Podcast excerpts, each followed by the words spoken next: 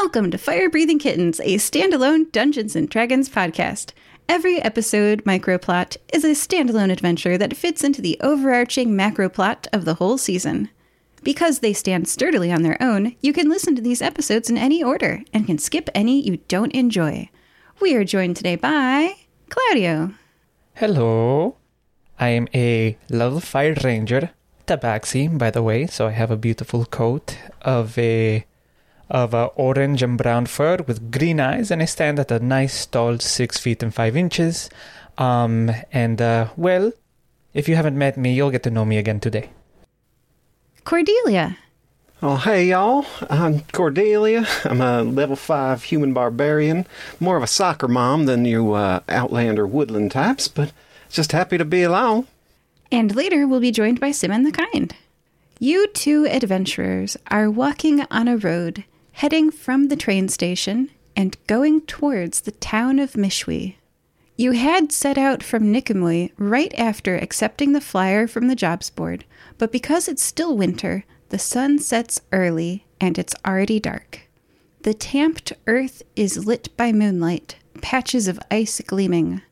What were you two talking about? I think Claudio was just maybe telling me a little bit about his home. Oh, it's yeah, it's so beautiful. I mean, the, the the rainforest is just so green and lush, and the morning dew. I mean, it's nothing like this cold ice that's around right now. I mean, have you ever been to to any forest, or what's your hometown like? Oh, I'm, I live in Nicomoy, uh, born and raised. Uh, the rainforest does sound beautiful by your description, but maybe a little too humid for me and my hair. Eh, you get over it. I mean, I'm covered in hair, to be fair. So, uh, so that was definitely an everyday thing for me. But um, I'm sure it But- was. yes, yes. Do you two have a light source? I have my hooded lantern. Uh, my human eyes aren't as keen as some others, so I make sure and keep the path lit for us. Yeah, I I don't. Yeah. Well, you've got a friend. All right, everybody, what are your passive perceptions? Never a good question from the DM. nope. Nine for the barbarian. Okay, it was nine, and was that a 14? Mm-hmm. Mm. Okay. Claudio hears. It sounds like there are people running in the direction you're walking towards. Eh, do you do you hear that? I I hear the footsteps. Uh, kind of in the way that we're going. Um. And this will enable Cordelia to roll a perception check. You already hear it, Claudio. You're good. Uh, that's a two. No, she does not. Do you mean footsteps like uh, a soccer game, or footsteps like someone jogging, or Uh, frantic more than just uh, soccer. Well, I guess soccer games are a little frantic. But whatever. People are running. That's the point. and you also now hear Claudio. oh, and I run towards it. Okay. oh, hold, hold, well and uh, we'll do my best to keep up. You're both running towards it. Okay, yeah. So you both see then. Yeah, you reach very quickly and you've got a lantern. Running in terror towards you on the dark earthen path is a lean human man in his 30s with unkempt white hair and a scared blue dragonborn woman wearing a leather vest and knee length shorts. Claudio, you are the more perceptive person. You see that her shimmery blue scaled knees have dirt on them. Notice a shovel in her hands and hear the contents of her backpack jingling metallically as she runs. And now I'll continue talking to everyone. The two fleeing figures are 30 feet further on the path in the direction you were walking towards. From beyond them, a low grunting sound drifts to your ears. Everyone roll initiative, and because you ran towards them, I'm going to reduce that to five feet. Initiative is eleven. Twelve. We're rocking it. We'll have some good rolls here in a minute. We'll see. The two figures are going to try to run past you. Do either of you do anything to stop them? Yeah, maybe keep my arms wide. Whoa, whoa, whoa! What's the trouble? Hey, hold on there, friend. The man with the unkempt white hair is panting and says, "Z-z-z- Zombies! And points behind him. It's dark. y- you definitely don't see what he's pointing at, Cordelia. Now, how likely is it that I believe in zombies existing? Or is he just pulling my leg, perhaps? Actually, that's a good point. For your average city dweller, I'd say zombies are just a myth. Now, friend, I, I'm not calling you a liar or nothing. I didn't mean to say the word liar exactly, but uh, I ain't never heard of zombies around here. Uh, maybe we should just go back and take a look. It's probably just a raccoon caught in something. Uh, I, I mean, I I do have experience with like undead stuff, right? I mean, there were, there were, uh, so I'm going to kind of. Where did the zombies come from? Uh, hold on, hold on. There might be some credence to what he's saying, so let's let's get a little more information. And you, shovel lady, uh, what are you doing with the shovel? thus making Cordelia aware of the shovel. And I think that was one free action for everybody as she shrugs and looks at her friend. And now, Cordelia, we've entered initiative. What do you do on your turn? I'll look at Claudio. You mean zombies are real? Wh- What about, like, fairy folk and, uh, uh, I don't know, dragons? Oh, we have a lot to catch you up, my friends, because I am an expert on both of those things. So, uh, oh, man. Oh, we just could never walk far enough to catch up. Uh, but I guess uh, there may be more pressing matters. Uh, there, there are real zombies, and y'all are running from them. If one could describe the look on his face, it would be terrified, but also with his unkempt hair and the way he has just a lot of pockets on his possession. Like you, you, he he doesn't look trustworthy. He's not like an upstanding member of society, whatever he is, and and he looks over his shoulder again and says, "Oh, they're coming. I don't want to be here when they come." And he's going to try to duck underneath you. If you'd like to make a grapple check, you can stop him. And if you let him go, he's going to just run away and out of the adventure. I don't think I've noticed enough to to spot any foul doing that maybe my player does. eh, oh, well, this is this is Cordelia's turn, right? Yeah. He intends to run past you. So you your turn is you hold action. Uh, yeah, if something obviously threatening uh, comes along, but uh, yeah, she'll let him go. Okay. He runs 20 feet past you. Jeez. Oh, wait. Yeah, 20 because of the. Yep. All right. And so does the blue dragonborn. Okay, that was All right. your turn. Claudio, it is your turn. You don't see anything. You did hear low groaning sounds. Eh, okay. We can probably deal with the zombies later, but I I'm very curious to see what's in her bag. So I, I shout out to the to the dragonborn lady. Listen, you look a, a little suspicious. I mean, you have a shovel, a, a jingling bag, and zombies don't just spring out of them, of nowhere. So uh, let's talk a little bit as I kind of chase them down. All right, you have moved. I'm going to draw a linear map now. At the position zero, we have Cordelia. At position left 20 feet, we have white haired, unkempt guy. And then at position. Yeah, you didn't let her get very far at all. Let's do a grapple check, but she's an NPC, so I'm expecting that this will pass if you have any strength at all. Uh, let's say strength is not my strong suit, or I'm not strong at strength checks. How about that? That's a little punnier. uh, strength check Yeah. DC 7, that's Twelve. what she got. twelve. You beat her. She has a plus zero to her athletics. Okay, so you guys are also at point zero because when she tried to run past, she did not succeed. So we've got Dragonborn, Claudio, and Cordelia at point zero. 20 feet left, we've got the white haired guy, and then I have some information about stuff in front of you. Nice. And that, yeah, that's an action on your turn. You did a successful grapple check. I don't offhand have the grapple stats, but I think it's that speed drops to zero. Yes. Yeah. Yep. A grappled creature's speed becomes zero. Okay. I've done some math, and now, at the end of your turn, Claudio, 40 feet away from you are a number of upright, shambling humanoid forms in various states of decay. One could definitely call them zombies. They have gotten closer to you, and that was their turn. They don't move very quickly, Okay. but what they did move was in your direction. They definitely see you. We're back to Cordelia. Cordelia, at this point, 20 feet behind you is the guy who has stopped running because the Dragonborn has been arrested in her movement. You're with Claudio and the female Dragonborn within five feet of you, and 40 feet in front of you are zombies. Cool. Um. Uh, uh Claudio, I, I'm not sure, sure we should be uh, holding up these fine folk. The, uh, those are zombies, yeah? Eh, yeah, see, they are real.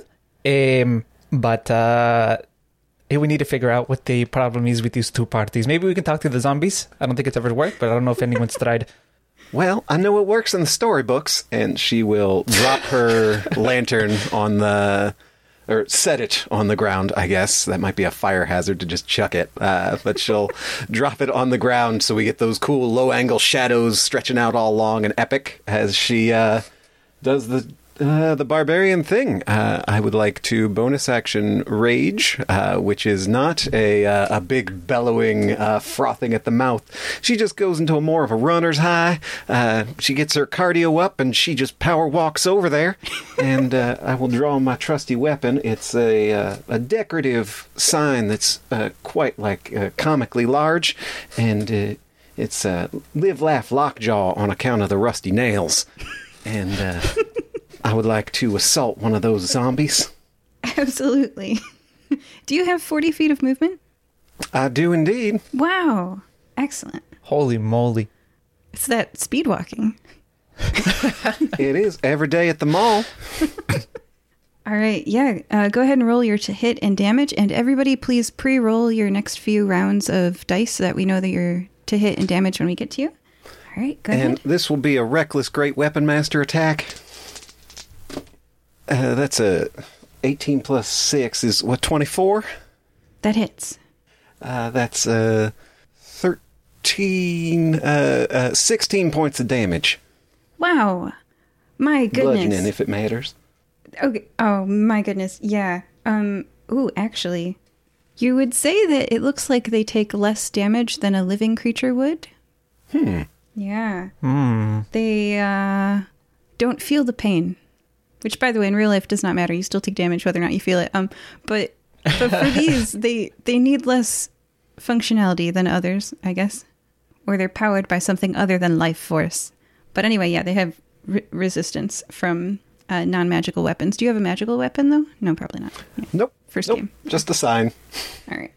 Then the zombies, um, to describe this visually, you chop its hand off. Uh, well, if it's still moving, I'd like to do the same thing again. Whoa, goodness. All right. Just give it what for. yeah. Oh, much worse. Uh, uh, that's a 7 to hit. That misses. I'm going to let you guys know their armor class is only 10. They're not doing a lot of ducking and, and dodging. Well, that's all I got.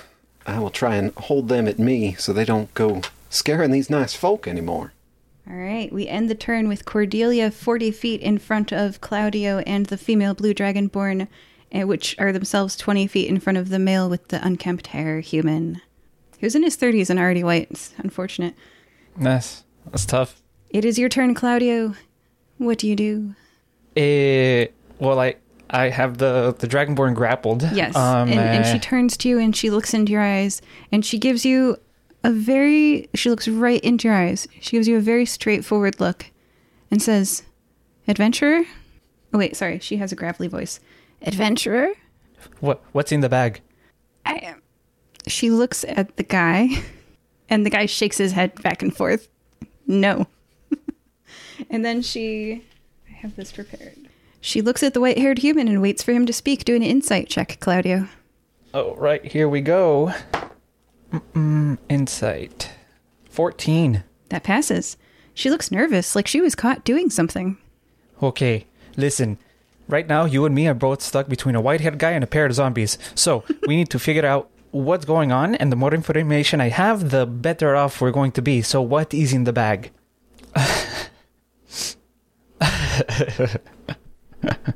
From 20 feet away, he shouts, We were going for a walk. And now both Cordelia and Claudio do an insight check on that. Uh, can I? I mean, can I have advantage since I do know Yeah. she looks a little nervous? It's a little sus. That's an 18 for Cordelia. Oh, baby, a you said insight? Yeah. Twenty three. You both pass with flying colors. He is lying. A a walk and what else? I mean, there's there's more than just walking that seems to have happened to have found zombies, a jingling bag. Again, I, I want to go back to the shovel. I mean, you don't just bring around a shovel anywhere, and uh, dirty knees too. So you were doing something. The walk was full of flowers at my granduncle's grave, the human man with the white hair says.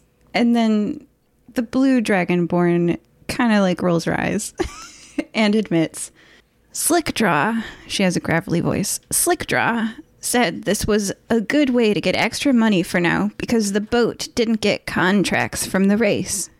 Yeah, extra money from grave digging. So is that so? Is that money in the bag? Yeah. Oh, you could have just said that. Can we go? There's zombies. Uh, I how about your we all take adventures. care of the yeah, zom- we'll wait. You you can fight the zombies first. We'll wait over here. How's that? I listen. I you know something tells me that you lied to me the first time around. I don't know if I can trust you right now. So, uh, how about you help us fight the zombies, huh? And I kind of shove her towards the zombies. I happen to have stats for her. I didn't anticipate that she would be fighting the zombies, but yes, she will.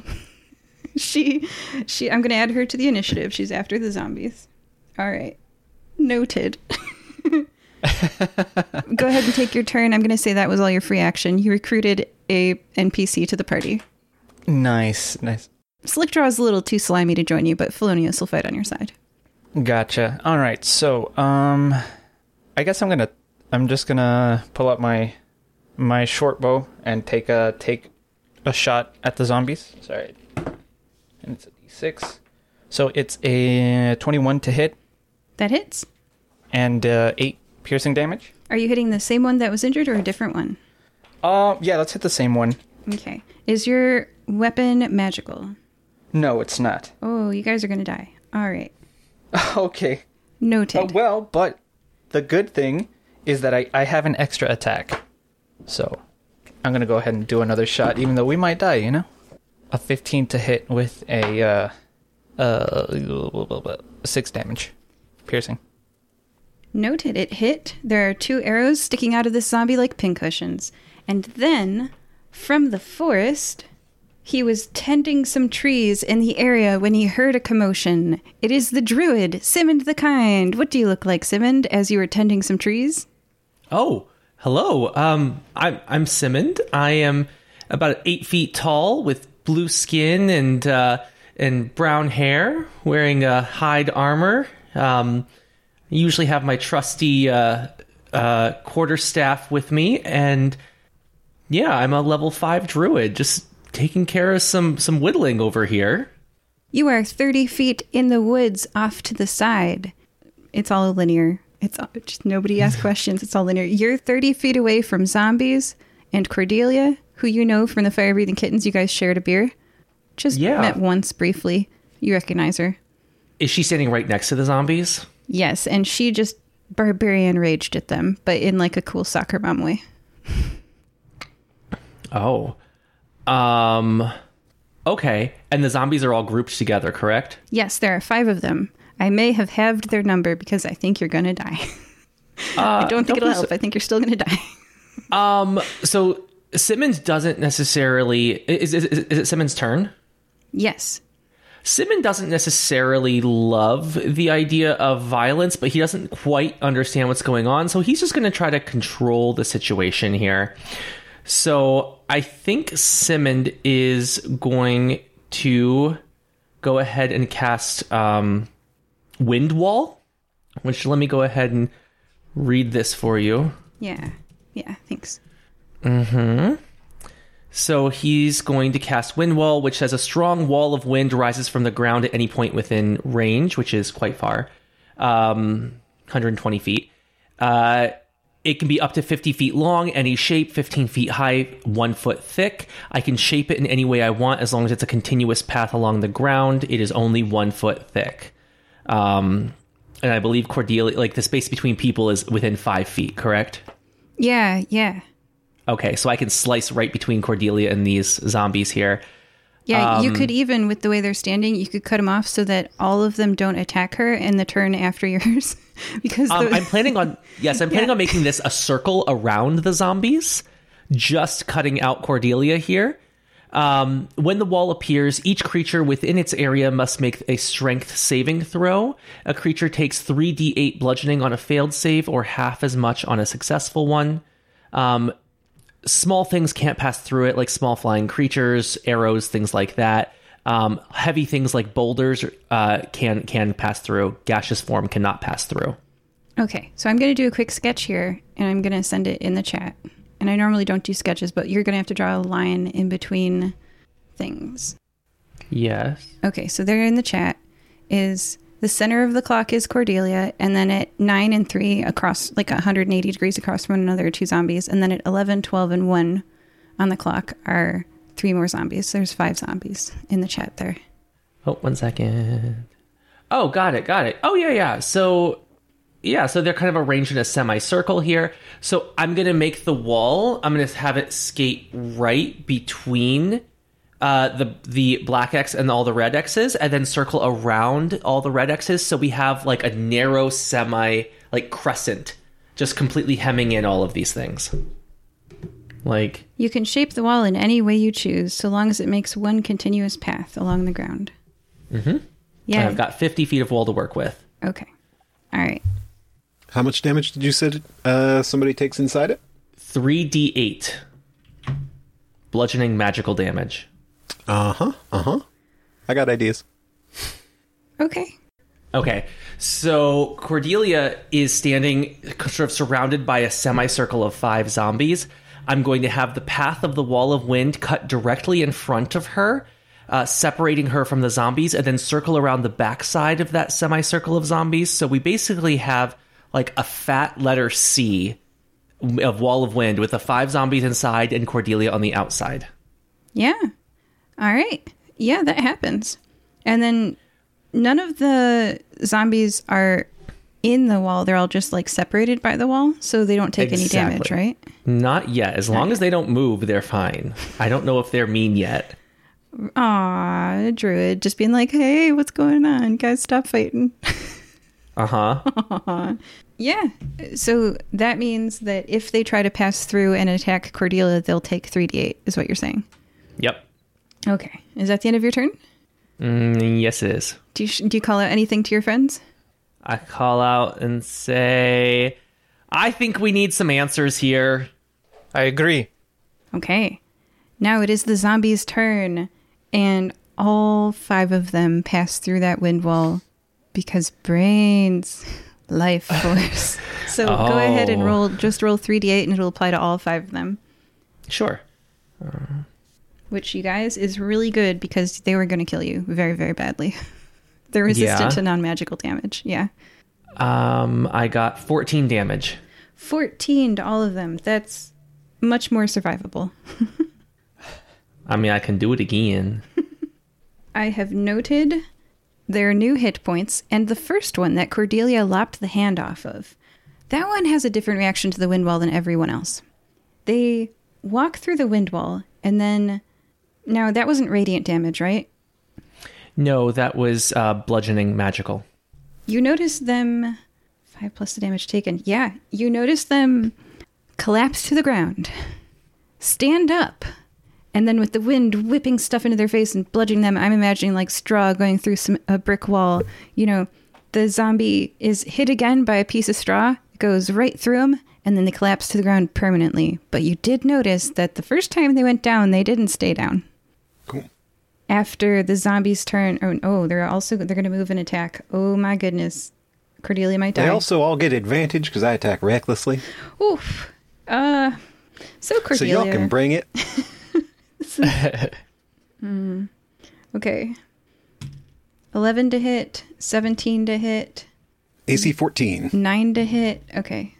and then that one is very much a miss. So one of them hits you and does six necrotic damage as it sinks its undead teeth into you. This was a human. He was in his 70s.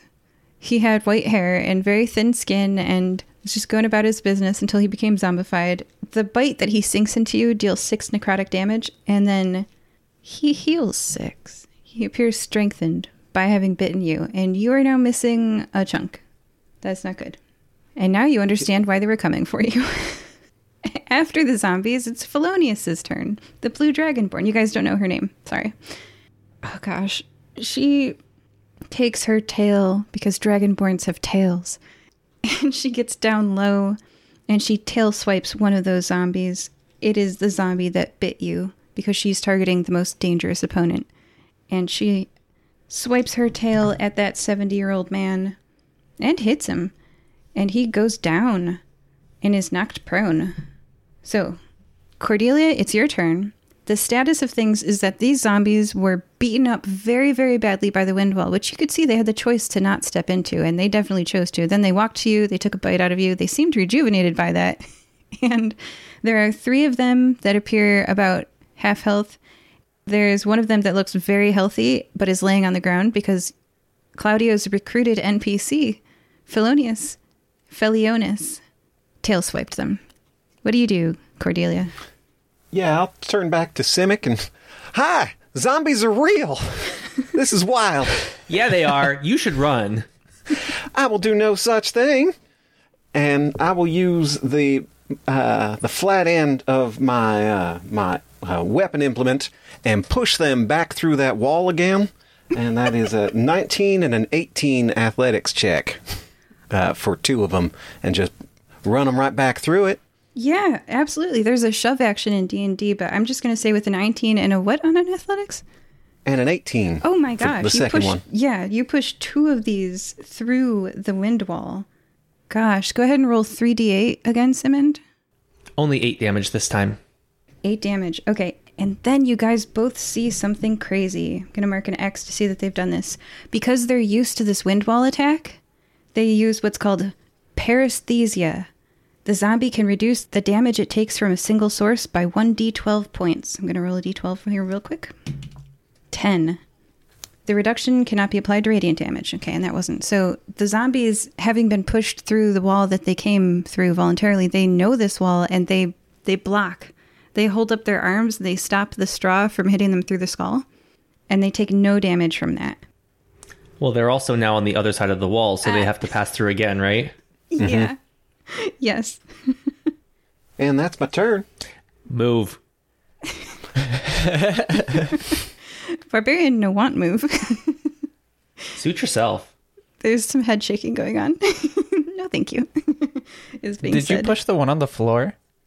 No, the number two is laying down. The seventy-year-old man. Number three and four got pushed through the wall. In my head, if you had done it, I would have just pictured you just like, like I don't know, like a broom, just pushing him, like dusting him off into the. Oh, he's old and frail. Yeah. Is that the end of your turn, Cordelia? That's everything. Claudio, we are on to you. You are 40 feet away from the amazing Felionis, who just knocked one prone, and the barbarian Cordelia, who is kicking butt. And then 30 feet beyond that 40 feet is Simond, your old friend, came out from the woods like a druid. Well, thank you for joining us. I mean, I appreciate the wall. Um, and you, Dragon, great job with that tails. I'm glad you decided to help out. Uh, but uh, how many uh, zombies are on the our side of the wall? One that is prone on the ground, one that is standing. Okay. Eh, eh, eh. I'm looking at the one that's standing. As a bonus action, I'm gonna go ahead and cast Ensnaring Strike and uh, take a shot at it. Next time you hit a creature with a weapon attack before the spell ends, a writhing mass of thorny vines appears at the point of impact. Target must succeed a strength saving, throw or be restrained by magical vines until the spell ends. So yeah, I'm gonna go ahead and cast. Oh, I'm gonna cast that and then take a shot at the one that's standing. All right. So, uh-uh, a sorry, my modifier is yeah a twenty to hit. That hits. All right, cool. Um, and then my well, my damage is gonna be uh nine. All right. And that's a non magical? Yeah, it's still a non-magical attack. Okay. The the vines are magical if they succeed the strength saving throw. They do succeed. Well, does a 17 succeed? Yeah, that's that's gonna succeed because the save is a is a twelve. Yeah. All right, so they just take the hit. They don't get uh entangled. Okay. Is that the end of your turn? Yeah, that's gonna be the end of my turn. Okay. At the end of Claudio's turn, the state of things Simond is that Claudio is 40 feet further back beyond the zombies with Cordelia, and you are 30 feet away from them. What do you do, Simond? So I the zombies are 30 feet away from me. Yes. Okay. And just a clarification point, can I pass Thorn Whip through the wall? It's not a projectile. I, I think it would take damage if it had HP, but I don't believe it has HP. Is Thorn Whip being cast starting at you and heading towards them? In which case, I think the Thorn Whip would be blown away by the wind, or if it's started inside the wall and whipping them, I think it would work. I don't think the spell specifies. Um, Thorn Whip. Thorn Whip lashes out at your command toward a creature in range. It doesn't say the start point. Yep.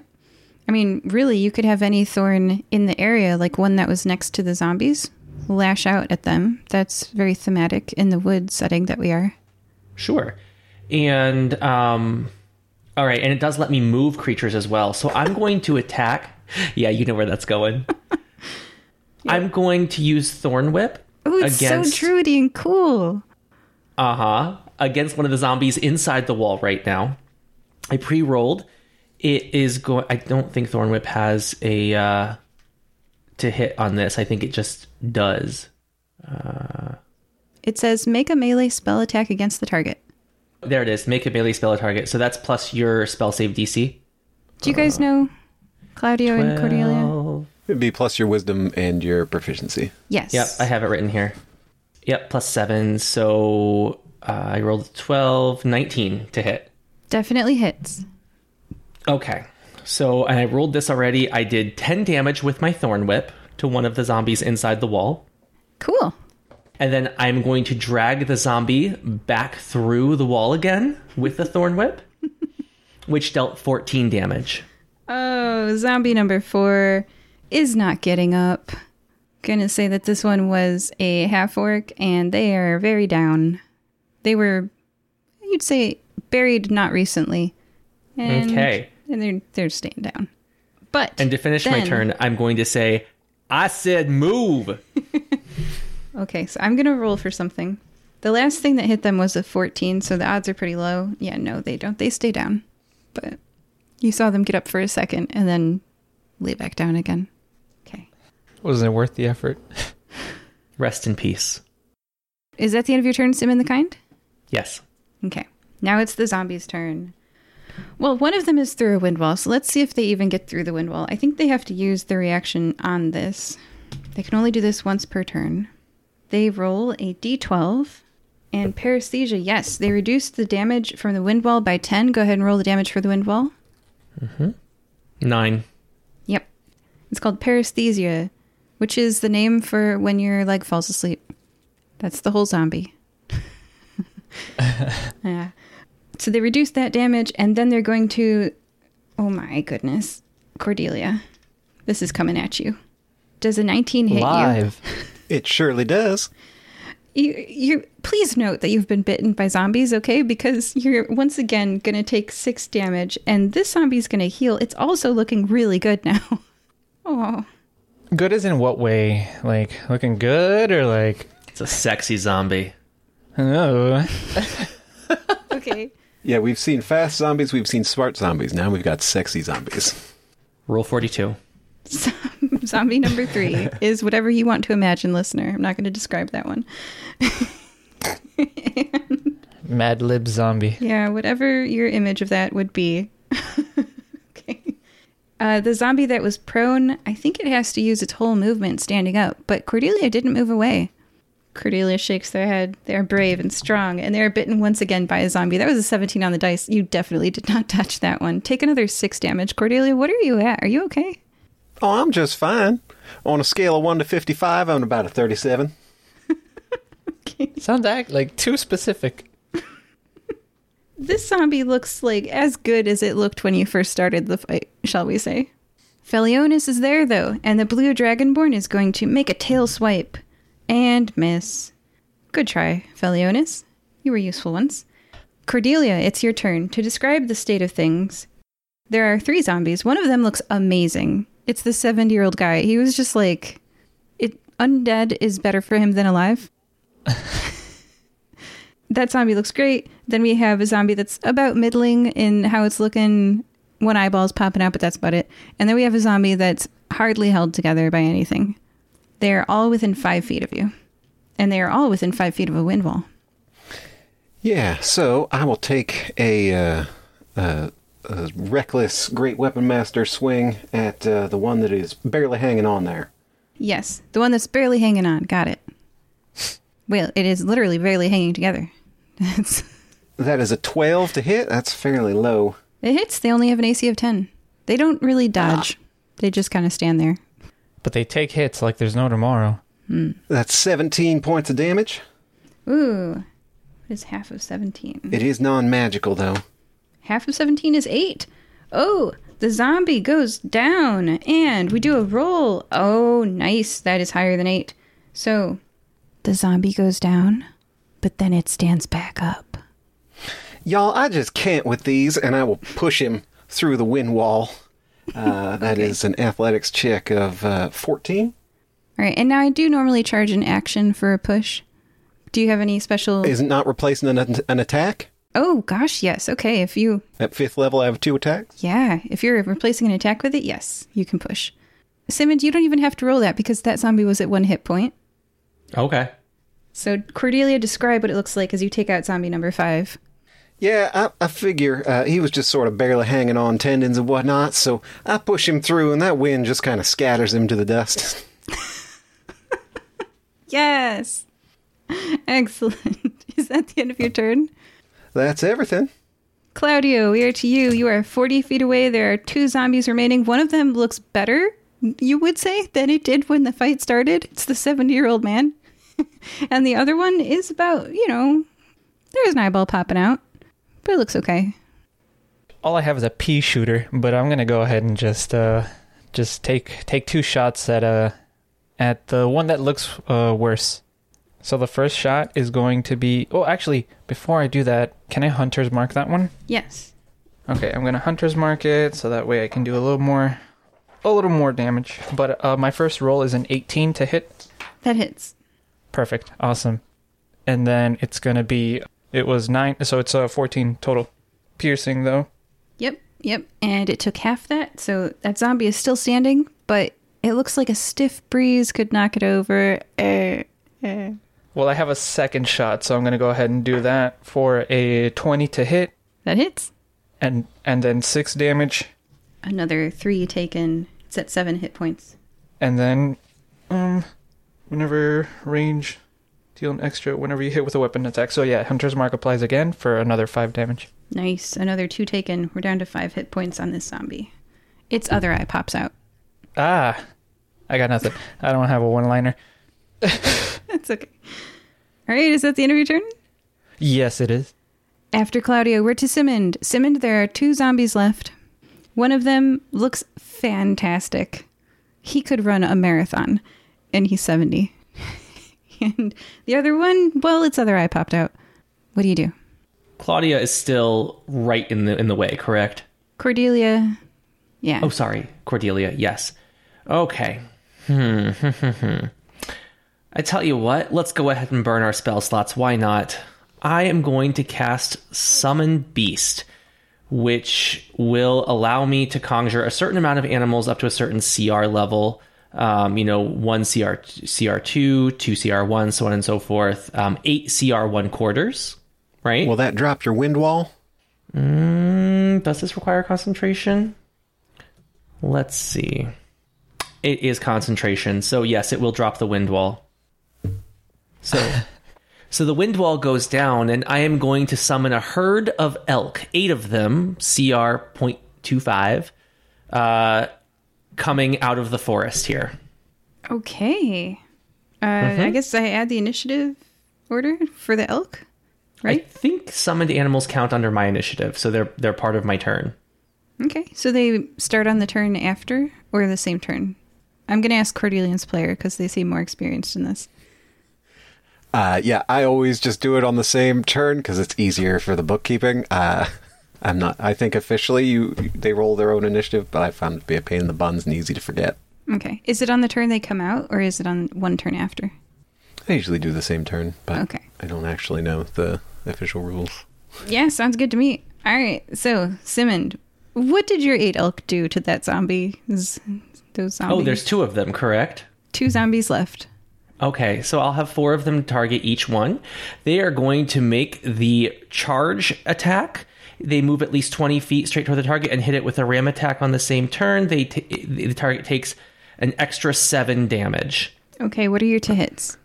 plus five to hit. So do, do I roll just one or do I roll all eight? Eight. Okay. All right. So we're going to say this is a d20 plus 5. So let me just add that modifier. And then I mean, their, their DC is 10, right? Yeah, their AC is ten. So hit, miss, hit, hit. So the first one takes three hits. And then hit, hit. Actually, that was a that was 17. plus- Okay, yeah. One, one miss, two. Uh, so, yes, they, but they both take three. Okay. All right.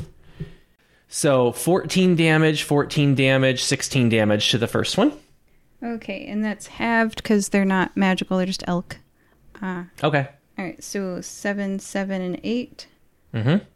And then 12, 14, Oh 11. my gosh, it's hanging on with one hit point. it was so What? healthy. It was very healthy. Now the other one was at five, so you can just describe what happens to this one because it was at five hit points. the zombie. Oh, the three elk ram into it with their antlers and tear off an arm, tear off part of the head, and then tear off a big t- part of the torso. Just a big hole right there. All right. I believe it falls to the ground. Yeah, it does, and then it revives, and then they kick it again. All right. Mm-hmm. Does that end your turn? It does. Although the elk are still here, I have them for an hour as long as I have concentration. nice. Oh, um, I should let you know that before you joined the party, 20 feet further beyond Claudio is an escaping white haired humanoid. If your elk want to, if you want to do anything about that. Oh, I certainly can. They have they have a speed of 50 and are, and are rideable. Okay. After Simon, the zombies have one last turn. That previously could run a marathon, old, old man turns to Cordelia and is going to try to sink their, I guess, gums? Sink their gums into you one last time.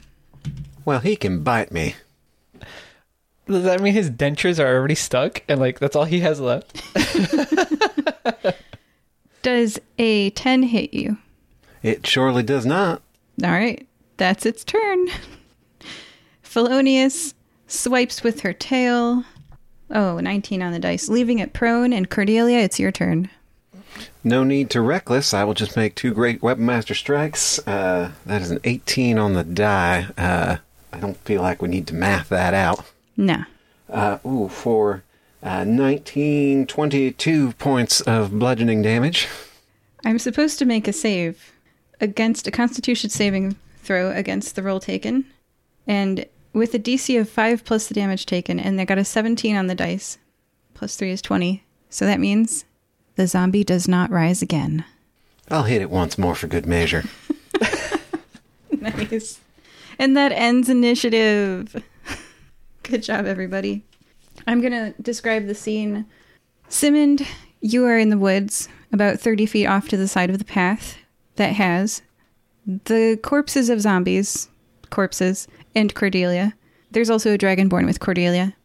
40 feet away from town are Claudio, and then 20 feet past Claudio, again away from town on the path, is a white haired human male with unkempt hair who seems to be booking it. They seem to be booking it. Yeah. All right. I am going to command the elk to scoop everyone up in their antlers and bring everyone over to a nice little little campfire. Okay. Successful. I had a DC of five to the intimidation check. I think a herd of elk does it. Good. You have rounded up one slippery human man. Perfect. Does does he look like he's going anywhere now? No. Okay, good. good, good, good. Um now how about we all just sit here around the campfire? You know, may, maybe take a little bit of a short rest here while we do so. And uh just kind of everybody let's talk. Let's get to know each other. Let's really understand each other here. That sounds good to me. I mean, uh, Oh, I would love that. yeah. I will read what you missed because it is only fair. They had set out from Nicomoy right after accepting the flyer from the jobs board, but because it was still winter, the sun set early and caught them with it already dark out. That's what you missed. Oh, so it's nighttime right now, right? Yeah. Okay, that's fine. And uh, do we have any history coming from these the crazy haired, white haired man, or anybody want to fill me in on what's happening? Why there are zombies? Eh, well, it turns out these two are grave robbers trying to get some money. Um, Hey, And, I uh, resent that, says Slick Is it Jaw. untrue? Of course not. Do an insight check. All right, I was visiting my great uncle's grave. uh, fifteen. He is lying. Yeah, unless they dug up the uncle, because again, I mean, the shovel. I really want to keep on pointing out the shovel. You don't bring a shovel to a grave without, you know, digging some dirt on someone. Simon pats his arm and says, "You know, we can't judge the choices of others. Everyone is fighting a struggle that we know nothing about." Moving on. I'm with the very story. much in agreement. It does look a little sus. That's fine. I'm still listening. I'm I'm withholding my my my suspicions. Now, Eh, what was your great uncle's name? Perhaps we can make sure he's properly laid to rest again. Uh, insight check as he tries to come up with a name. Uh, Bob. That's a three. Definitely it was Bob. eh, question actually. Uh, are we? Are the zombies still on the floor nearby? Yeah. Eh, is that your great uncle there, the one that uh, our friend Cordelia kind of smashed into bits? With a performance check of, ooh, 16. He raises his arms above his head and goes, Great Uncle Bob. Oh, by the Oh. light, I am sorry about that. Uh, it's no matter. I mean, he. I think he got his dinner's worth tonight out off of you, Cordelia. How are you feeling, by the way? Oh, yeah, no, you can't go out on an adventure not to get a scrape or two. yeah, but something goes like something has to be said about like three bites. That's you were a full course dinner for Bob over there. It's it's a little crazy. Well, how long had Uncle Bob been in the ground? It seems like he might have been hungry. I said, I I don't know. That's a good question. Wow, zombies are real, huh? This is wild. Yeah, that's the takeaway from that. That's for sure. Um, I'm gonna I'm gonna just per- per- perform a medicine check on Bob to see how long I think he's been decomposing. Um, I actually rolled a nat twenty on that. ooh, Nice. You can tell that all of these corpses were buried at various times. I'm not a corpse. I keep saying this like every five episodes. I wish I knew more about normal corpse decomposition, but if I looked it up, I would be on some kind of watch list. So I don't have that knowledge. But you would say that these corpses were decomposing at a pretty normal rate for a pretty recent time that wasn't all at the same time ago. This is a plug for any of you morticians out there who like to play D&D. I mean, don't be afraid to join us. We would love to get an expert here on the show to make sure that we're on top of our corpse uh, knowledge. Body Farm, where are you at? Tell me. Yeah, I can send you a documentary later. Um, anyways, so all right, so these are uh, I, maybe maybe plausible. Maybe this is Bob. Probably not, but that's okay. Like no, I said, you I'm are not here convinced to judge you. this is not Bob. He definitely made that up. You had an insight check Yep, several times. Uh, Simon, uh, I would honestly, I would direct the questions more to the Dragonborn friend because uh, they they seem to be a little more guilty than uh, Mister Whitehair over there. So if you have any questions, definitely ask her. Yes, uh, ma'am. What, what was your name? gravelly voice, gravelly voice. I'm Felonious.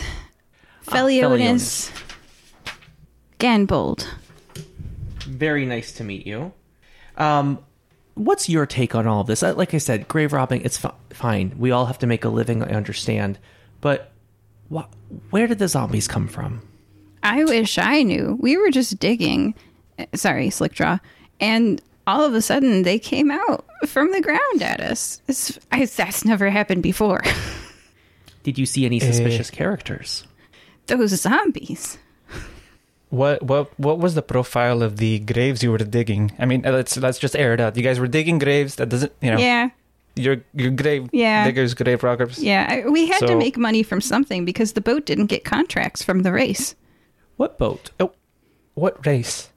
And that is the episode Boaty McKittenface, listeners. Give that one a listen. Good segue.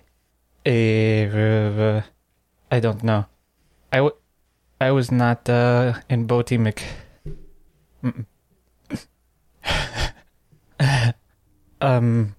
So yeah, what kind of graves were you kind of around? I mean, it either could have been someone who raised this. That's my guess. I mean, or you guys were just hanging around the wrong turf, uh, sprung a trap. I don't know. I, those are my ongoing theories.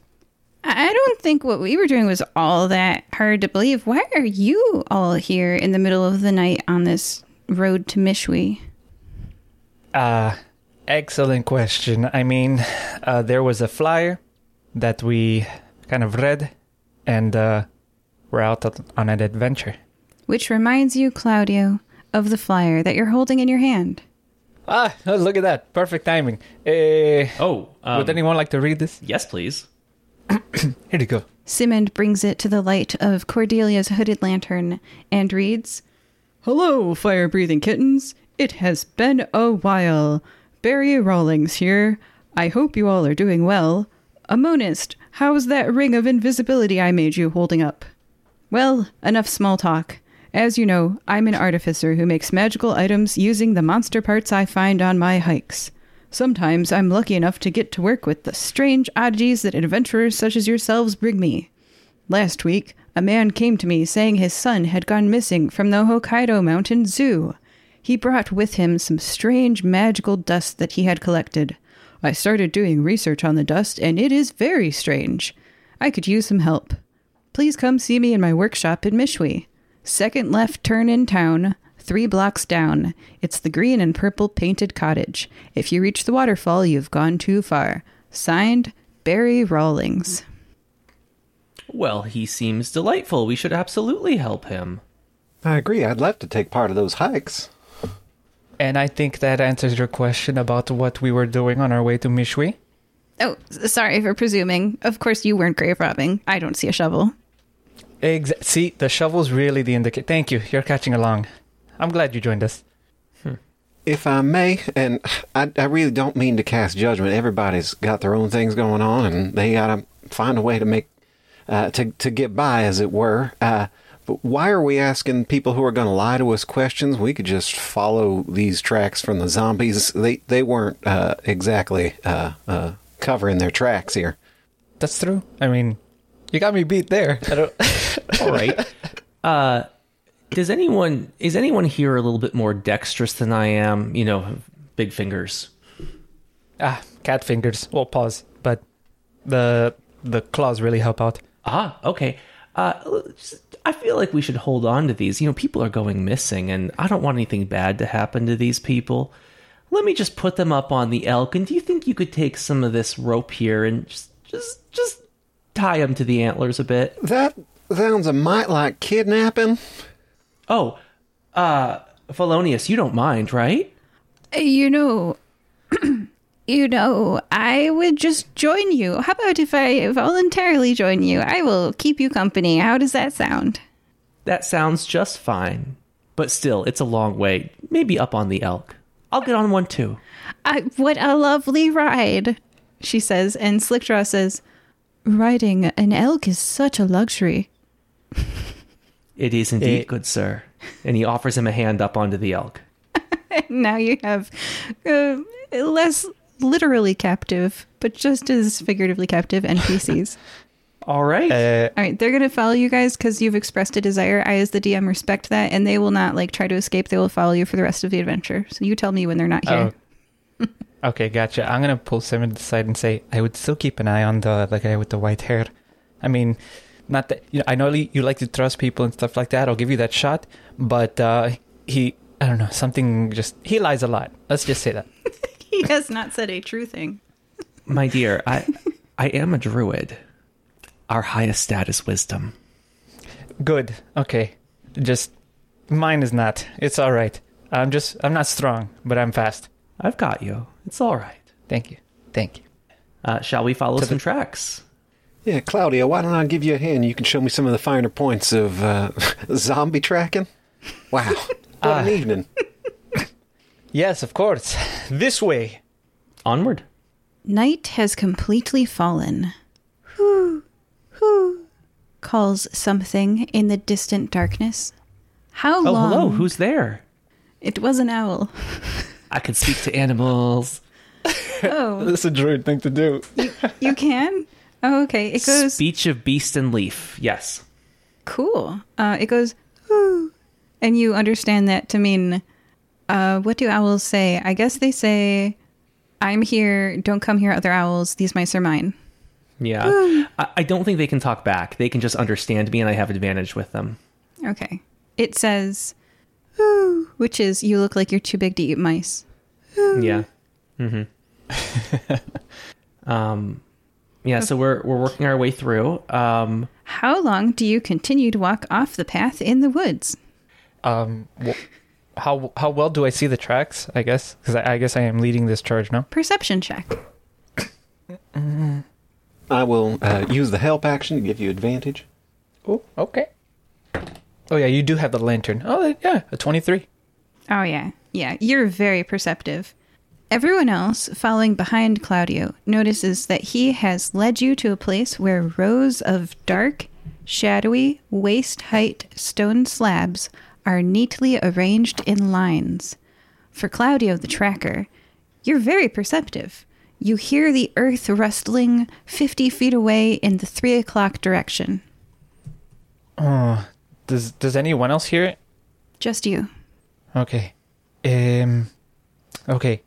So, this looks like a graveyard, but I also hear some strange earth rumbling. Unless there's an earthquake coming. I mean, druid. I don't know. Make of that what you will. Can you can you hear it also? It's about in the three o'clock direction.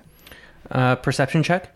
Uh, I'm also going to cast guidance on myself real quick. Just add a D4 to that. Uh, well, I didn't need to. I rolled a 19. So yeah. You hear the earth rustling 50 feet away in the 3 o'clock direction. Can I call out to the rustling sound? Say, "Excuse me, please show yourself." With advantage. Uh, Oh. Y'all, is it zombies? Is it more zombies? Can anyone see this area yet, 50 feet away? well, the uh, hooded lantern's light is not 50 feet, I don't think. No, I think it's 30. Okay, well, I guess we just need to move forward a little bit. I'll take point. Cordelia takes point and shines the hooded lantern upon a halfling is half in, half out of the ground, reaching to free itself. I'll give that little half and halfling a hand. It bites you, takes six damage, and it heals six HP. Oh, I have misunderstood.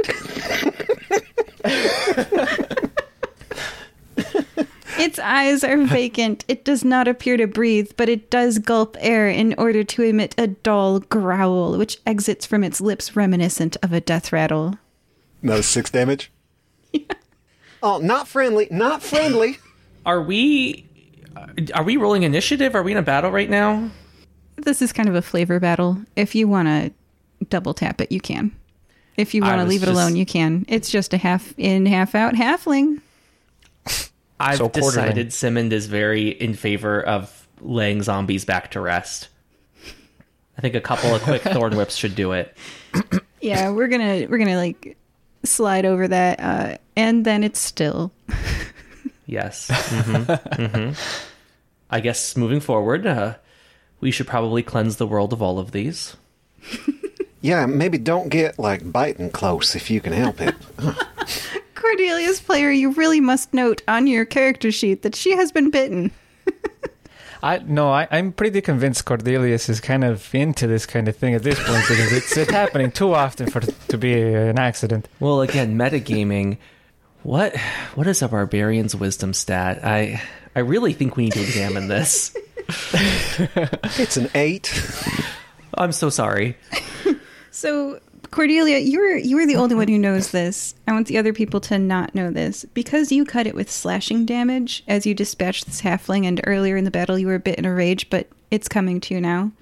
The blood that oozed out glittered with fine, sparkly particles in it. But only you noticed that because the others didn't get close enough. So, Writing that down. Okay, so I take it this is where you guys were doing your digging. Felonious, the blue dragonborn, says, "Yes." I don't know how to do a gravelly voice. Yes. Okay. Um, and you- what you were just digging for gold, huh? yes. By the way, how much did you come up? Because that bag sounded pretty full. I mean, She starts to back away, her eyes widen. It's pretty clearly a large amount, and she uh just I mean, she's leading her elk back and the elk stops and like looks at her like no. okay, actions speak louder than words. I get it. I get it. Um, look, we're not in the business of ratting anyone out.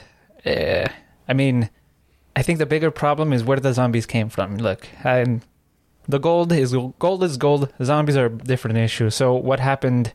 This paint the scene for me for how the zombies came out. What were you doing? Where were you?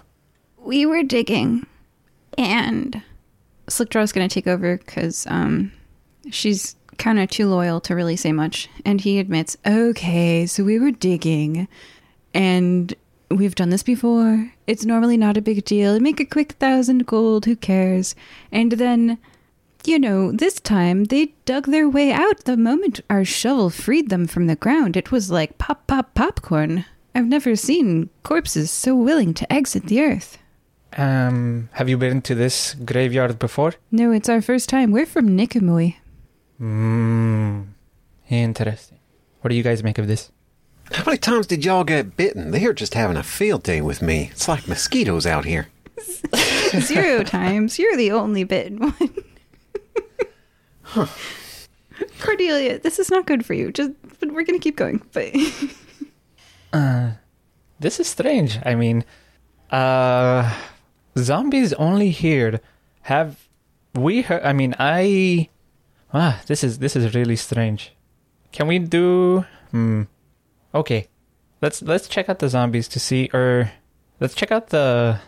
I don't know. Let's check something out. I'm not good with any investigation type stuff, but uh, but um, okay. Let's look at the the halfling one. It's the most recent one. Can can I investigate to see if there's anything weird about the actual halfling or like its grave or anything? yes, Okay, perception check or investigation. All right, sounds good. Eighteen. Now you too are aware of the fact that its blood that oozes out glitters with fine, sparkly particles in it. Okay, and as I might note, I've had friends who are halflings and I've seen them bleed, so I know this is okay, guys. This is a little weird. Um, this this blood is a little sparkly. It's not regular blood. Um, do you mind checking this out, Simond? I don't know if you know anything about healing or well, you know about nature and stuff like that. Does it, do you- does this look familiar? The other ones were like that too. I just thought that was how zombies went. Y'all are the experts. No, no, no, no. Zombies are just reanimated people, so they, the blood should be the same, if at all. I'll do a medicine check. I, I only rolled a seven, but I have a plus seven, so fourteen. I'm proficient. I can uh, I can help you. Oh yeah. Okay. So yeah, let me. So you're gonna give me an assist. So I'll roll again to a thirteen, and I'll do a guidance as well. Only a plus one, so thirteen. So it's twenty. Uh, twenty-one for my medicine check to see if I know anything about glittery blood. There is not a species in Guaso that has glittery blood that you know of, except angelings, and this one isn't an angeling. Hmm. And Cordelia, I know as a barbarian, probably not big on these topics. Um, anybody anybody good at Arcana? Eh, plus zero. It ain't my worst. Oh, bless your heart. Yeah, I've, I've, a, I have a plus zero as well, so not not my strong suit. Well, I'll give it a go. All right. Eight. No. Narp? This glittering might be magical. Well, Claudio, uh, y'all knew zombies were around before. How do they usually come about? Is it some sort of desecration, or, or, or maybe there's a, uh, a necromancer hereabouts? Are they real too? Uh, never encountered one. Uh, last time, well, my only familiarity with zombies is a museum, as far as I know. Uh, and well, the theme of the museum was like kind of creepy and stuff like that. So, um, origins of zombies, I will be honest, I don't know. Um, but the, like I said, this is my first time interacting with them. But uh, yeah, You're gonna have to give me the name of that museum. I would love to take my kids. I, I think Hunter would be real, just uh, uh, chuffed to bits to, to take a walk around that. But uh, maybe that's not a, a right here, right now sort of thing. Maybe we should just take a look around and see if we can find uh, something that's maybe disturbed or that's been added or, or taken away. Yeah, I mean, uh, let's also ask the residents of this place if they've noticed anything different because, uh, I mean, zombies are, are a, maybe a tourist attraction. I don't know. Maybe they know about them. So, uh, that's, I, well, it's the dead of night, so let's see if anyone's up and actually noticed any of this activity too. All right, so let's go. Let's go uh, check out to see if anyone's up. Any guards or anything may have noticed. Do you follow the path into Mishwi? I'd like to check well, I- around here, at least uh, cursory, just spread out, I don't know, 50 feet and check the, the area um, and see if anything jumps out at us, Yeah. literally or figuratively. I feel like we should probably also, if we're checking around with people, maybe Barry should be the first one that we check in with. Remember, there was a strange glittery powder he mentioned? Yeah, why don't we bring some of this blood, see if he knows what to make of it? At Oh, the very least, he idea. might, he might give us something for it. Oh, actually, I don't know if I can post. Um, I do have a bag of holding now. That was my, my shopping before this. Can I just go ahead and put some zombie parts in the bag of holding? Yeah. Go ahead and write down on your character sheet that you made contact with the bloody zombie parts. Okay. Cordelia is smiling. Yeah, how's that feel? That little asterisk. Feels like I'm gonna need to go find a priest. Go ahead and roll that perception check for the 50 feet or roundabouts. I don't think that was me, right? That was Cordelia. 18. Okay. You find a amulet of your choice from the Dungeon Master's Guide at uncommon level status and it it's dirty. Like there's dirt on it. Just like it was in the ground or Yeah. some sort of corruption or. No, no, like someone Yeah. recently dug it up and dropped it when they were fleeing from zombies. Uh, yeah, I will uh, pocket that and uh, keep looking around. That's what you Uh, if find. I, I will return to everybody else and uh, tell them, well, I found more ill-begotten gains, which uh, apparently now I am party to. Uh, in for a penny, in for a pound, I suppose. Did it come from a grave? It did not. Well, not not when I had it, but uh, and she'll kind of eye the others. All right, technically, then you're not a grave robber, so that's good. Um, It's never great when you're coming down to technicalities on grave robbing. ah, so you're on their team now, huh? You guys are very stuck on this. Grave robbing is a, is one of the oldest professions in the book. Listen, I just, It hurts. I'm, I'm just giving. it hurts no one. They're already dead. Well, not not in this case. I don't know if you can make that argument here. Oh, they're still dead. They just well, they may have done us a favor. Did you pull any weapons off them? No, but they they pulled off some skin from you. I- That's all I know. That's a fair point. Is there any have we actually examined that bag? The grave robbing bag? Yes. You had not. They don't no. seem too keen on letting us take a peek. Um may, maybe if I ask uh Felonious, Yes. Could we just take a look see at that that little bag you got there? Okay. Okay. Slickdraw's like, Felonious, no. And then she hands you a bag. It has a thousand gold worth of stolen graveyard jewelry in it. Stolen graveyard jewelry? Di- hmm. Hmm. I don't think I have detect magic.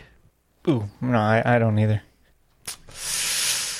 Yeah. Hmm. Ju- So it's just jewelry. Does any of it look sinister at all? Like maybe something that a necromancer might have worn? No. All right.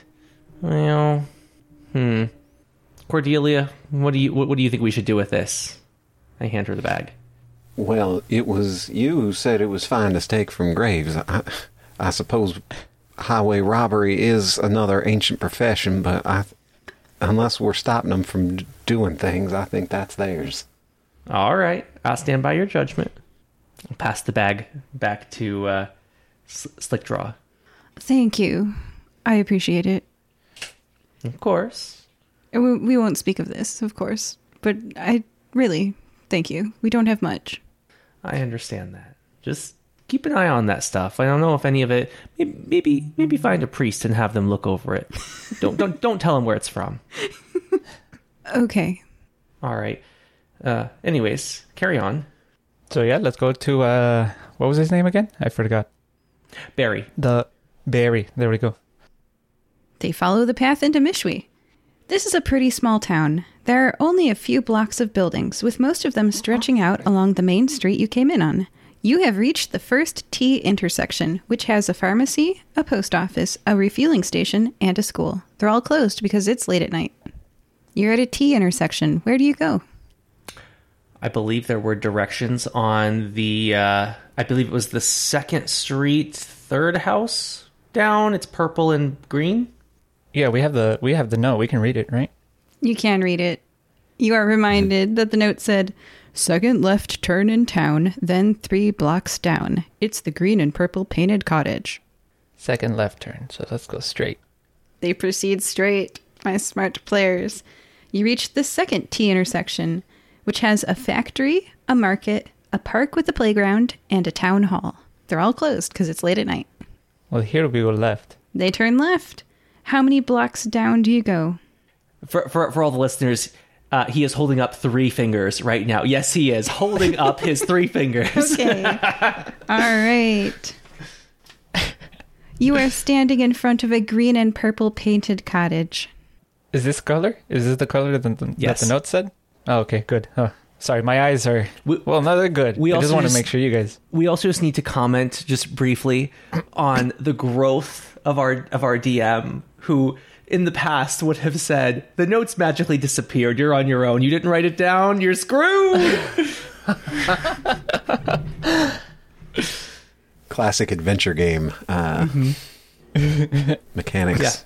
Yeah. yeah, growth, growth. Mm-hmm. Yep, appreciate it. so uh, let's just take a knock on. Let's knock loudly on the door. The door opens, and a tall, wide half orc wearing khaki shorts and a safari style button up shirt beams down at you. Fire breathing kittens, I presume?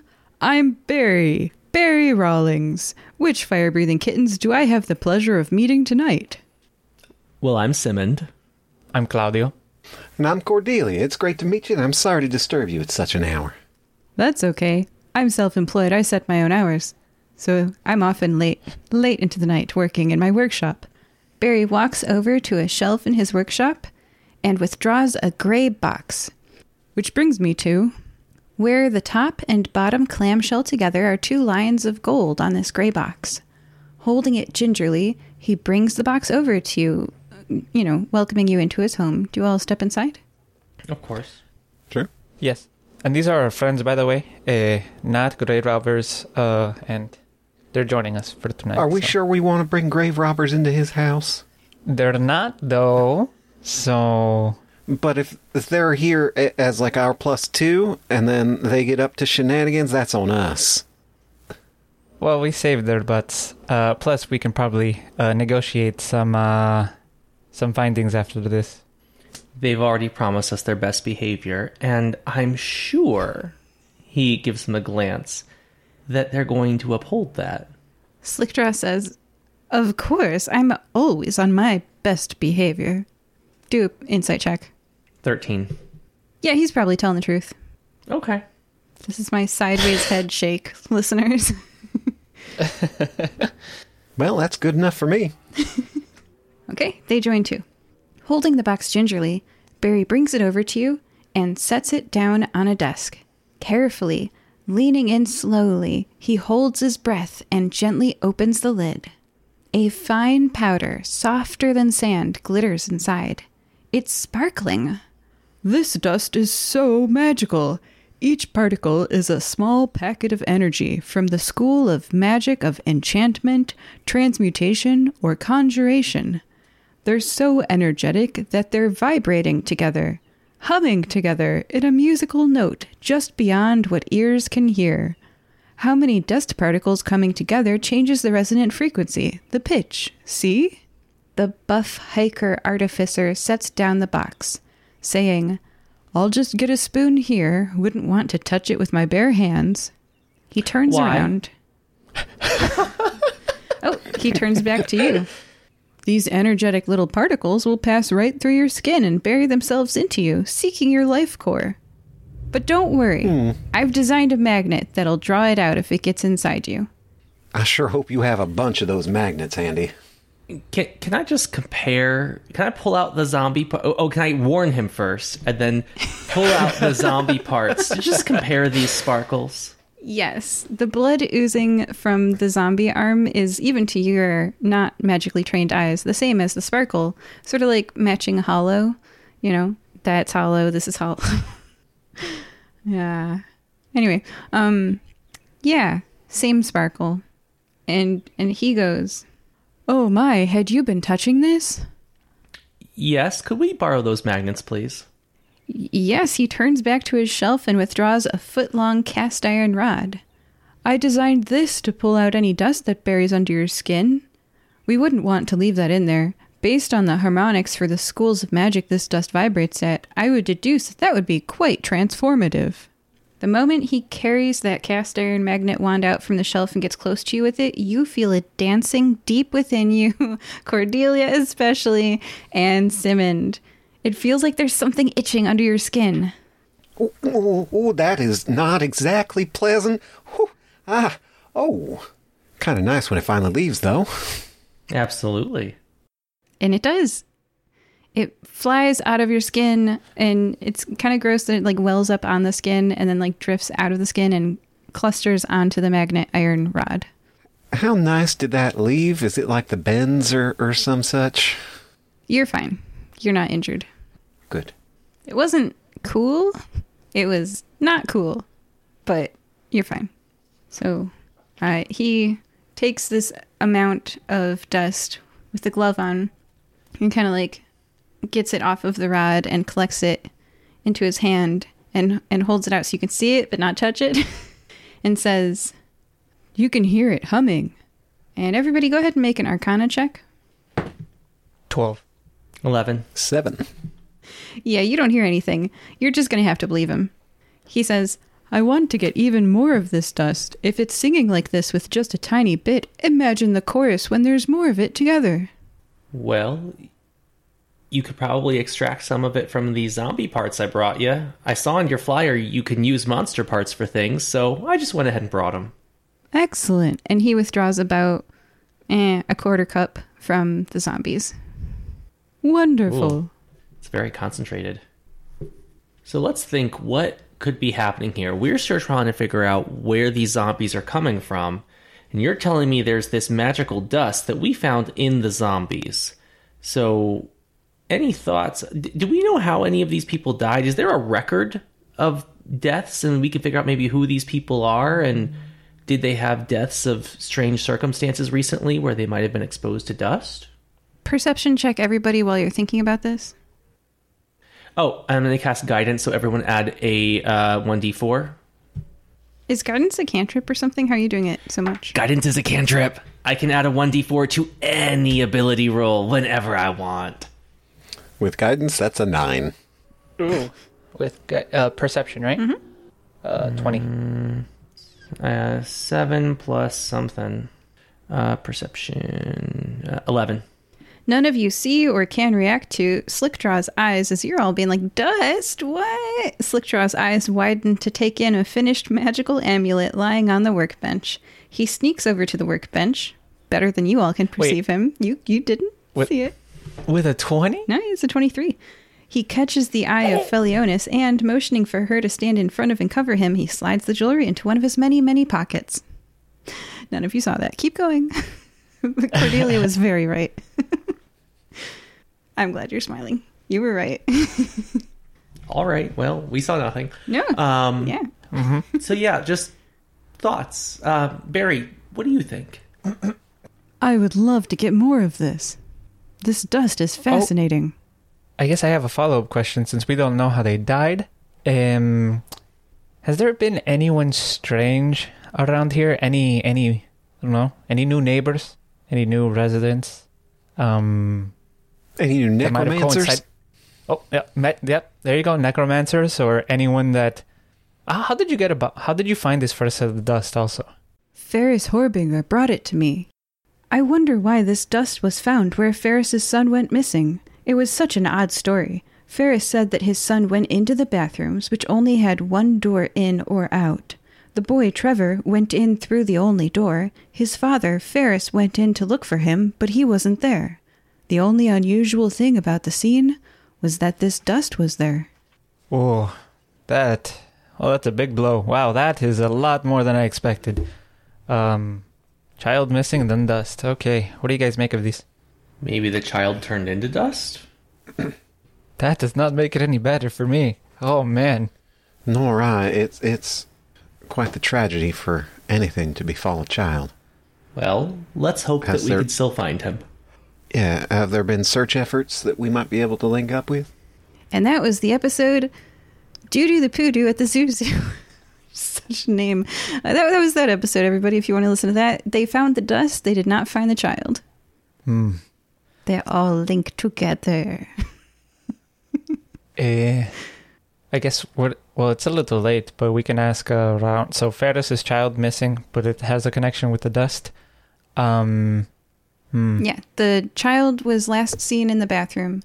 The dad, Ferris, went into the bathroom, couldn't find the child, and there was no other exit. And Jenny searched pretty well. There was no other exit in that bathroom, and they never found the kid. But the only unusual thing that they found was dust. This dust, which is weird. It's very magical. Okay. And and this is how you came about this dust that you have now, right? No other way. Yes. Ferris Horbiger brought me this dust and said, as an artificer, that I should look into it. And I did. I investigated. It has an unusual humming sound to it, and its components are conjuration, transmutation, and enchantment. Okay. And uh, and anyone, any suspects that we should be looking at? I mean, uh, again, anyone strange that's been around town, um, maybe had any particular interest in. Uh, sad to say it, but like in Ferris or, or or any of the like, is there any particular reason it might have been Ferris's son? I had never met Ferris or his son before Ferris came to me with the dust. He doesn't live in Mishwi. He lives in Nicomoy.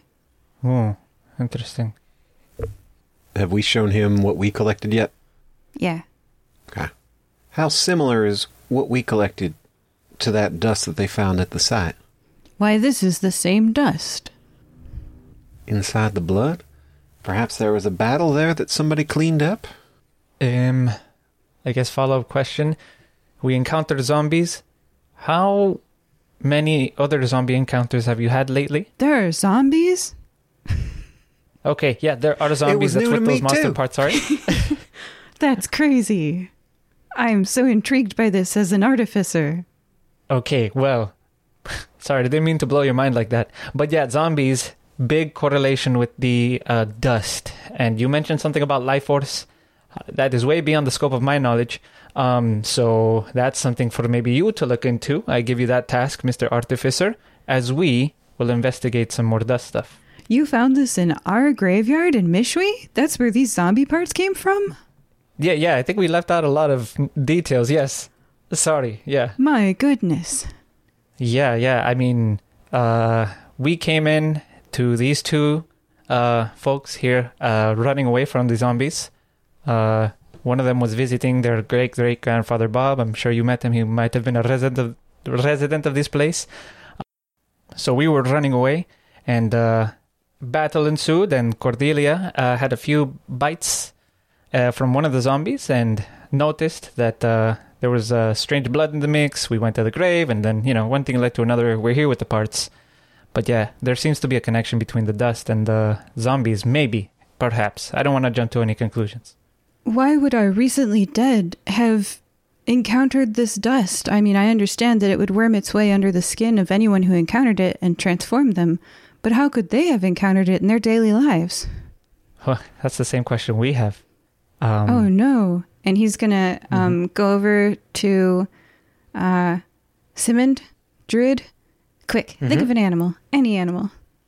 Giant elk. Really? Okay, a pet, a pet animal. Oh, ferret. Okay, they have a pet ferret. Barry goes over to his pet ferret. Ferrets don't really go outside. This ferret goes on a leash, okay?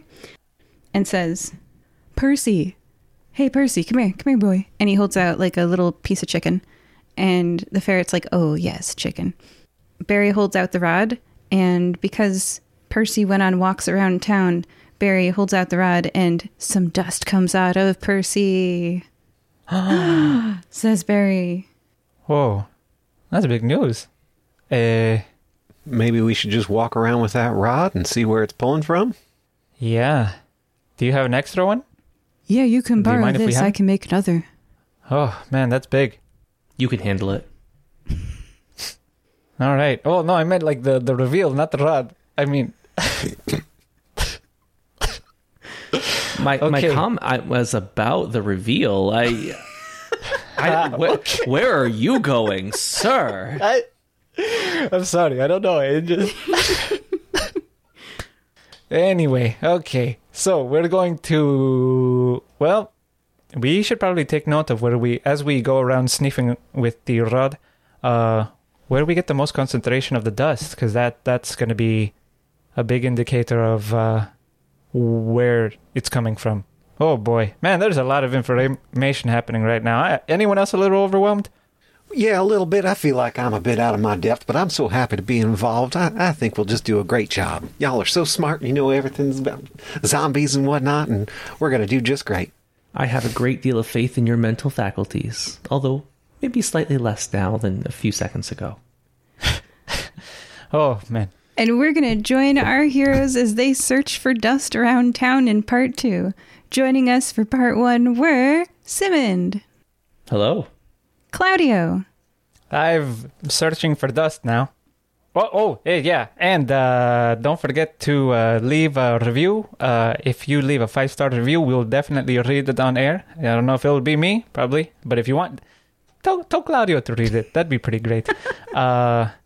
and then, uh, yeah, that'd be great. Oh, we'll read all the reviews. They don't have to be five star. If you leave us a one star, we will be no, scathing, no, no, but we will read don't, it. Don't leave us one star. And Cordelia. Hey, y'all, be good to each other and don't get bit by zombies, y'all. Bye. We hope that you're enjoying this episode of the Fire Breathing Kittens podcast. Please leave us a review on iTunes.com. If you leave us a review, we'll read it on air. It's fun listening to the words of your review get read by the characters you know and love, so go to iTunes.com and leave us a review today. Can you think of someone who might enjoy this podcast? Please share it with them. Is their birthday coming up? A special anniversary? Would you like us to wish them a happy day on your behalf? You can arrange for us to read your shout out on air at firebreathingkittenspodcast.com through our partnership with the website Buy Me a Coffee. Do you enjoy reading books? You can find paperbacks and ebooks based on our adventures on Amazon.com in the bookstore, Fire Breathing Kittens, that part's all one word, podcast. The authors do a great job of adapting the stories into fun novels. We also have official merchandise on redbubble.com. Imagine owning a notepad with the Fire Breathing Kitten logo on the front, or a t shirt with one of your favorite characters. And lastly, I'd like to take a moment to sincerely thank all of you. We don't pay to advertise this show, so the only way we can grow is through the support of listeners like you. Thank you. Welcome back to Fire Breathing Kittens, a 5th edition Dungeons and Dragons podcast. We're going to roll a dice now, and I am going to write that number down And whoever is the closest to this number, written down, is going to have to or is going to get voluntold to do a recap. Everybody roll a dice. D20? Yep. 8. Lucky 13. 18. And the number was there's the camera. 3, right? Is that what I'm saying? Yes. I guess I won. You win. Yay! Okay. So, before the break, we were uh, on our way to the town of. Sorry, can you remind me? Mishwi. Mishwi, thank you very much.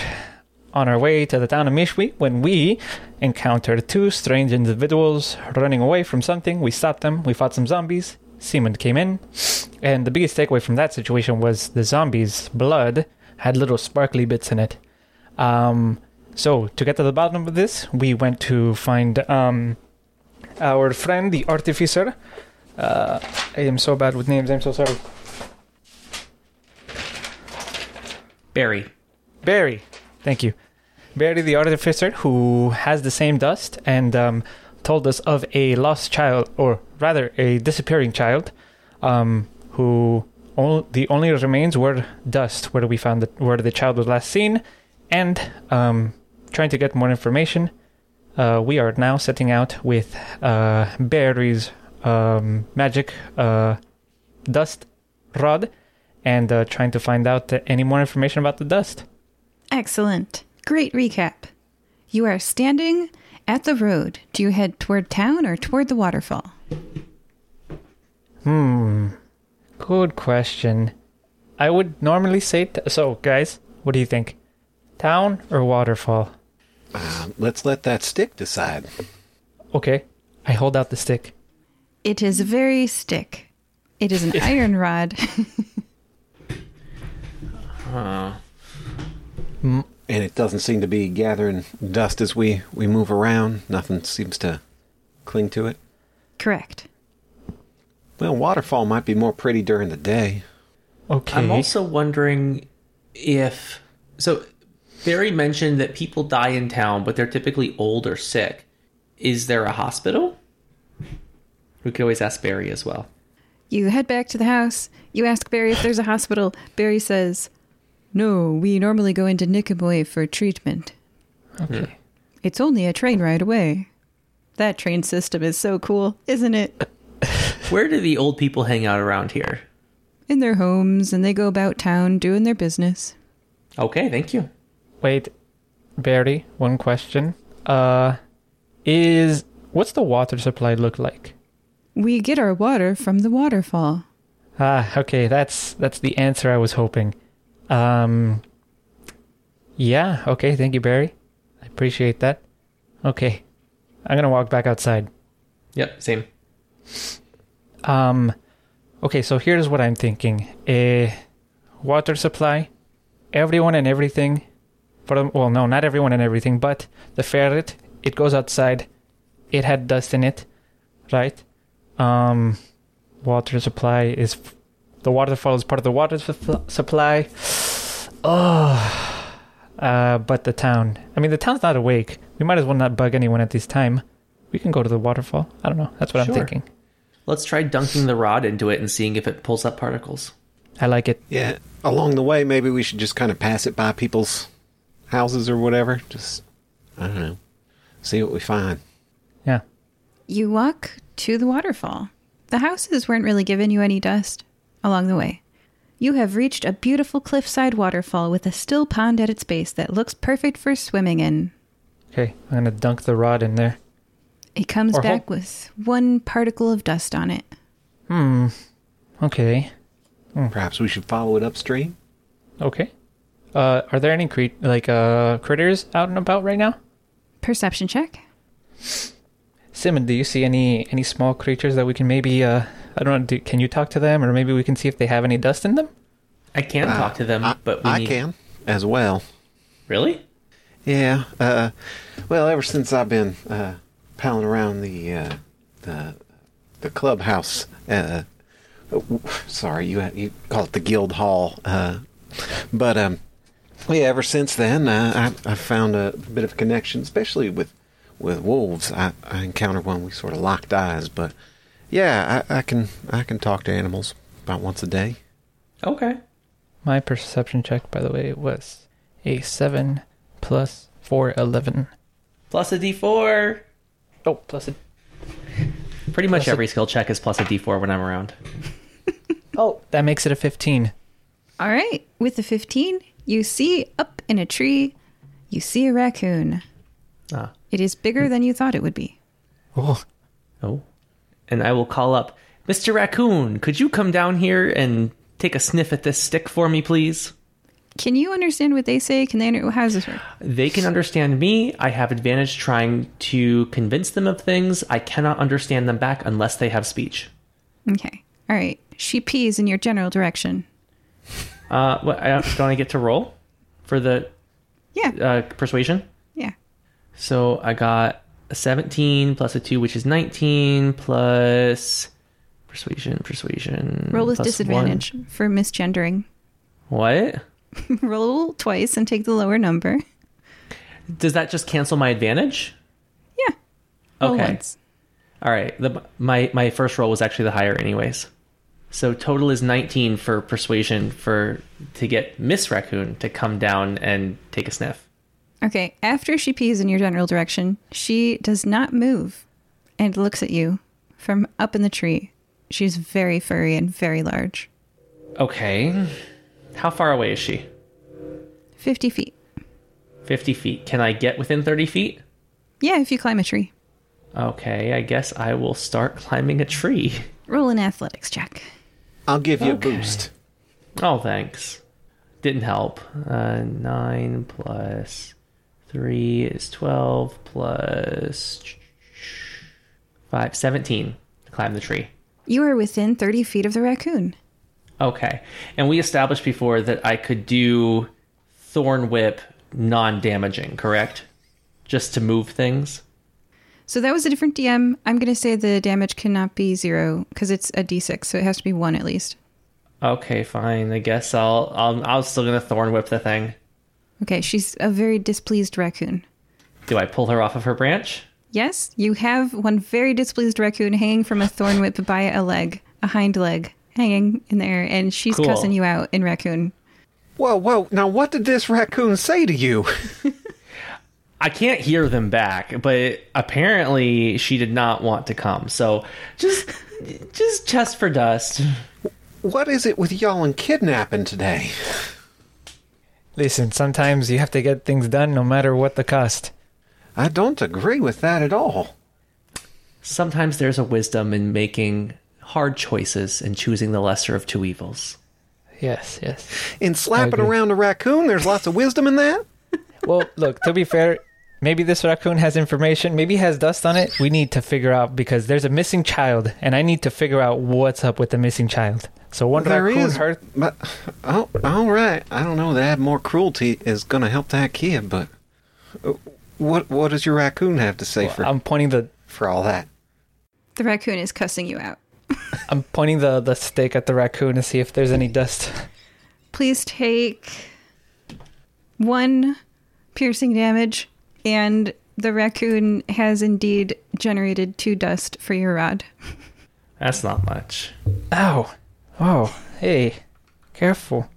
Okay, well that's that's almost nothing, but it's something. It's something. Did a raccoon not like faint from a thorn whip? It's a d6, right? Yeah. Raccoon stats. And then the raccoon passes out after cussing you out. Yeah, hit points two. Okay. You have one dying raccoon. Oh well, okay, this is worse than I expected. Um, wow. I kind of want to walk away give me from a this. hand trying to patch it up, Oh, sure, sure, sure, sure. and I'll make a medicine check. You stabilize the raccoon. Oh boy. All right, she'll be fine in a couple hours. Y'all, that didn't feel all that heroic. I think we slink off into the night here. Yeah, I, I, I think we're on the wrong path here. This is, does not seem to be working. Yeah, no. Uh, water supply seems to be intact. Uh, no raccoons damaged. Let's head- head back into town um, and kind of investigate there. Sure. All right, so we're we're heading back to town. Okay. This is a pretty small town. There are only a few blocks of buildings, with most of them stretching out along the main street you came in on. And just to let you know, that waterfall hit was positive, but it, it wasn't like you were at the exact right place. Just Okay. um, you did not discover the secret. So uh, you guys came off of the second left turn, so that intersection was a factory, a market, a park with a playground, and a town hall. So it was a a yes on the waterfall. By the way, you just there's more to it than just the pool of water. Okay. Okay, well, should we rub it around these buildings as well? Yeah, the factory's got my my hunch for what that's worth. You take your rod and you wave it around the ground in the factory. You get zero dust particles. I'm immediately wrong. And What ki- only one misdemeanor. Okay. Um, and the factory supermarket, right? You repeat at the supermarket, and again you get zero dust particles. All right. Well, seems like this town's pretty clean. Um, but okay. What what else do we have here in this intersection? The playground. All right, let's go. I agree. You wave your wand around at the abandoned playground. There's a swing and a swing set. Did I write this down? I feel like I wrote this down. Oh, yeah. 200 feet away across a neatly trimmed grass lawn stands a playground consisting of a miniature castle, three slides, and a climbing rope. There is also a swing set with two swings. You find some dust here. Oh, where? It sticks to your rod near, uh, like the bench where people sit and observe the playground. Hmm. Near the bench. More like somebody brought it in rather than it coming from here. Yeah. Let's inspect around. Do we do we see is does does is there a certain direction like like a trail of dust that we can pick up on? It is strongest at the bench. Okay. And you guys have collected a quarter cup. Not very much. Okay. Hmm. Well, you said the playground was currently abandoned, right? Not that it's been abandoned for a while. It's like midnight, so Yeah. midnight level of children. Zero children. None. No. Okay. Okay. No, because oh, I, th- I thought it was like abandoned, like it was like breaking down and stuff like that. no, no, no, no, no. Okay. Okay. Yeah. Mm. Okay. Well, I don't know if anyone knows uh, who could have been sitting at this bench. Uh, uh, that seems like hard to trace, but uh, can we investigate see if there's anything like that fell or or like maybe a wallet, something? Roll an investigation check. Add a D4. Fifteen. That's quite high. You find an abandoned ticket stub for the theater in Mishwi Whoa! Hmm. Found something here. underneath the bench. Pen ticket. Uh, does it say the show? Yes, it was last week. Okay. Last week. Well, I guess we know where we're going next. Laid on. All right, let's head to the theater. You have reached the third T intersection, which has a library, a church, a theater, and a horse dressage practice ground, sponsored by the Marquess and Marchioness Tavistock. This is a Excellent. recurring location. They are the lords of the town. They like to ride horses because they're Ragran. They don't move very quickly. Anyway, so if you go to the theater, the theater building is tall and windowless. Wide steps lead up to the front doors as if designed to let many people in and out at once. You estimate that you probably just missed the last showing. Oh wow. Eh, well, does it look like anyone's cleaning up after the last showing, or the last showing and they're they cleaned up house already? Like everyone's gone already. Okay. Eh, well, we beat up a raccoon. How do you guys feel about breaking and entering? Not real positively. Uh, Okay. If we Um, find I- a lot here and it's an urgent danger, then obviously a window's less important than a life. But maybe we just walk around the outside. Well, let me let me let me let me try to sell you on this. Zombies, missing child, eh, and uh, well, you guys had dust in you, and it was in your system, right? And that probably didn't feel too well- good. So I didn't I don't know. love This it. seems pretty. Just a reminder, we don't necessarily have to break and enter. We can unbreak and Well- enter. we're still trespassing. Uh, That I, you know, it, Yes, fine. the that- trespassing is true. yeah, yeah, like fine. But we are adventurers. That's Don't true. we That- always trespass? Well, that's true. That ticket could well be an important lead, but it could be just trash. M- m- maybe we just take a look around the the outside before we go. Uh, We can start with that. speaking of All right, felonies, but- though, where do we leave our friends? Oh, they're with you. They're yeah, they're rooting for you to break the. Uh, Slickdraw says, "I could climb up to that second story window. Those are usually unlocked." No, it's okay. It's okay. We'll figure it out. But it, uh, listen, if I find one piece of dust, we're investigating this place. Okay, Of like we can't leave any stone unturned. Sounds good. Mm-hmm. All right. I wave my the stick around. You collect another quarter cup of dust. Whew. Ooh, lots of dust here. That's a lot. That's the same amount as from the playground. Uh, I think I think this warden's going in. Yeah, all right. And she'll. Uh, well, maybe we should check doors and windows before we start breaking stuff. Oh, Yeah, I've let's got try the one. front door. I've got one open from the second floor here. Why didn't I just slip on in? Yeah, I really wish you quit doing that. Slickdraw slips in the, the second floor window, and then you hear like a bang and an ow, and then he opens the front door for you. Wow, very, very stealthy. This guy. His white, disheveled hair is a little bit more disheveled. He clearly walked into something in the dark. Okay. Well, Well, thank you. Thank you all the same. Yeah. Um. All right. Let's go in. Uh, do you have the lantern? Pretty sure Of it's course. dark. Everybody roll an investigation check. The barbarian specialty. Five. Seventeen. Uh, investigation. Uh, 14. Cordelia, you are a wonderful light source. For the other two, backstage was the highest concentration. Like that part where, like right at the juncture of on stage and off stage, where audience members can talk to the cast members, like uh, off on the in the wings, yeah, like on the on the side, like where there's stairs, like right there. That's the highest amount of dust. And the quarter cup is total, including that amount that you got inside. Hmm. There's also some in one of the dressing rooms. Okay. Uh, what So- name is on the dressing room? It Door. is not named. Not named. Yeah. It's for the smaller roles. Okay. Let's let's check out the costumes. Maybe maybe something of uh of what they were wearing is covered in the dust, and then we can we can start uh, doing some more investigation after that. With your excellent investigation roll, you find that none of the costumes have dust in them. Any trapdoors or any anything that might have a name on it? With your five, Uh, definitely not. Yeah. This sure does look like a room, y'all. Hmm. What do you guys think? I think we're onto something. I think there's a pretty high concentration here. Um, definitely much higher than anything that we found at the, the waterfall. But You would say that it's the same as the concentration you found at the playground, and the waterfall was the highest not playground or theater amount of dust you found. But it wasn't, it was like when you're really close to something but not quite at it. how much are we supposed to, to metagame here? If you guys want to ask me a question as the DM, I will answer it. It's all about what you want. I'm here for you. Play the game like you enjoy.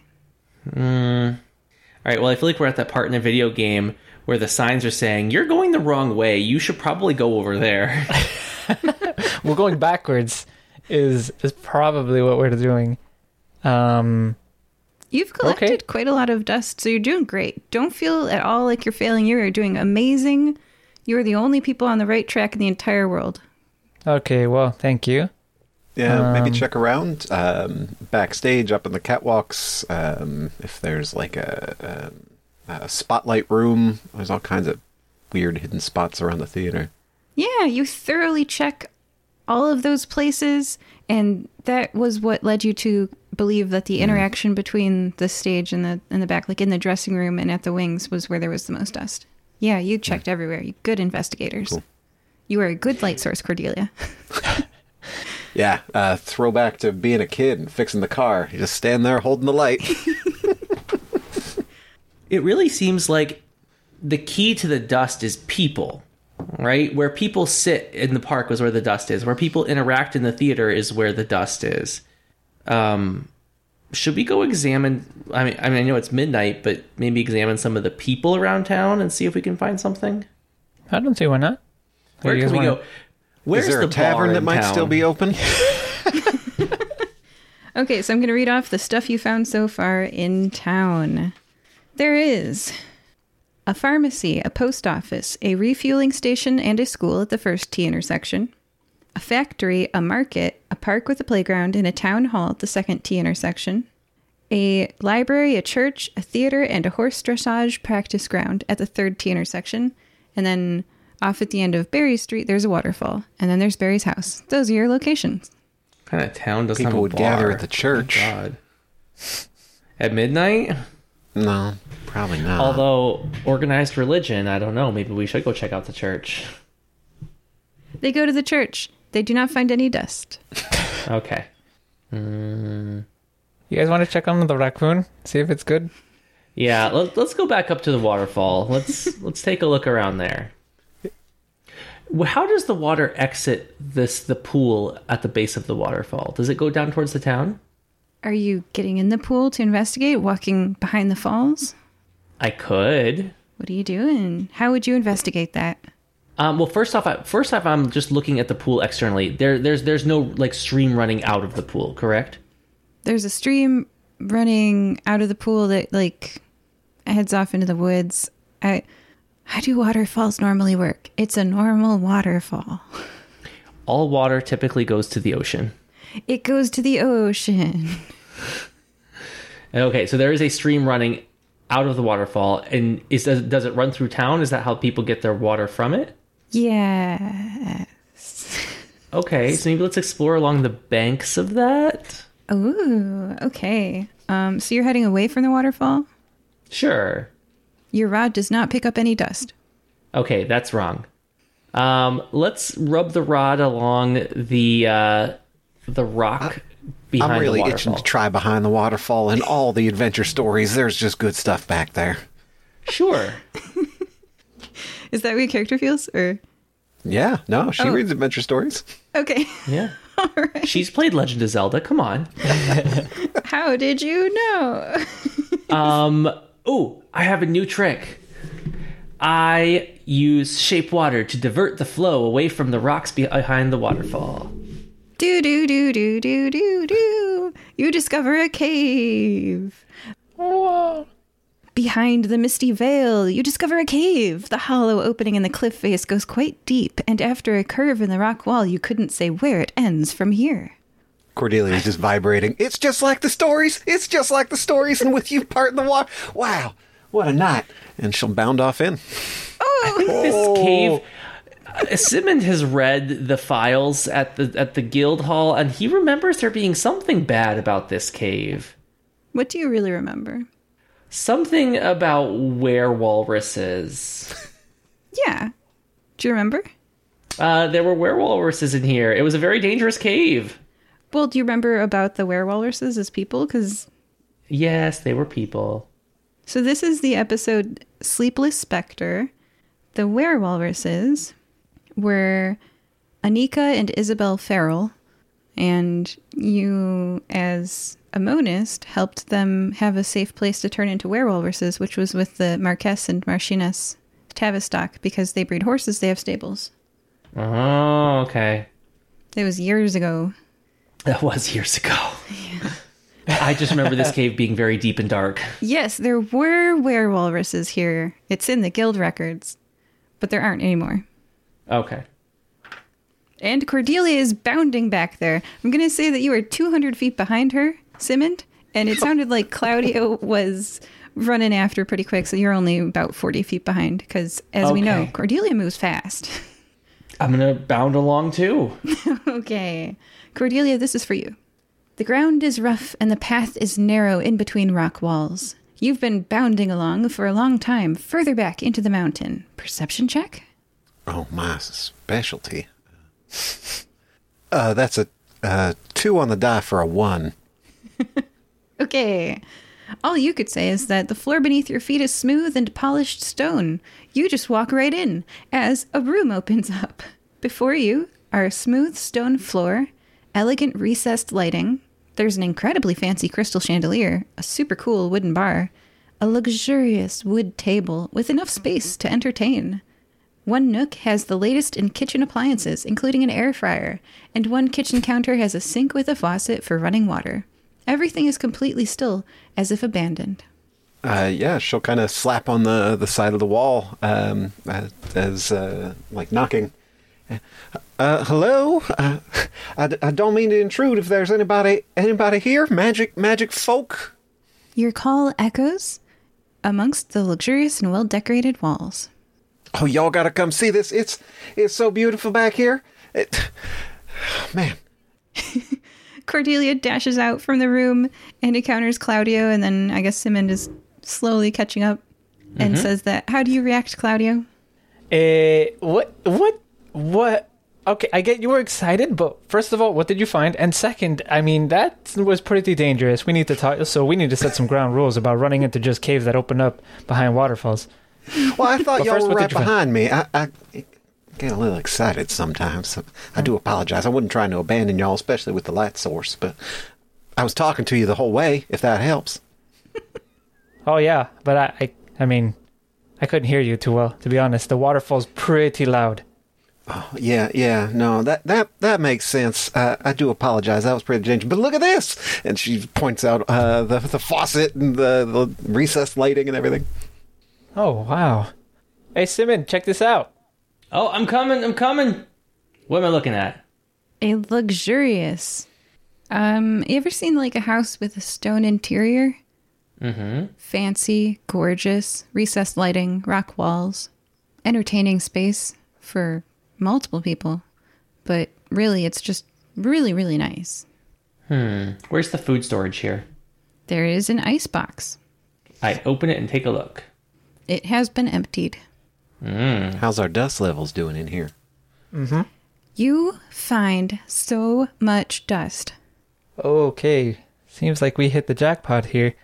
Um, it also seems pretty abandoned. Uh, right? You said you didn't find any food over there. Nothing. Hmm.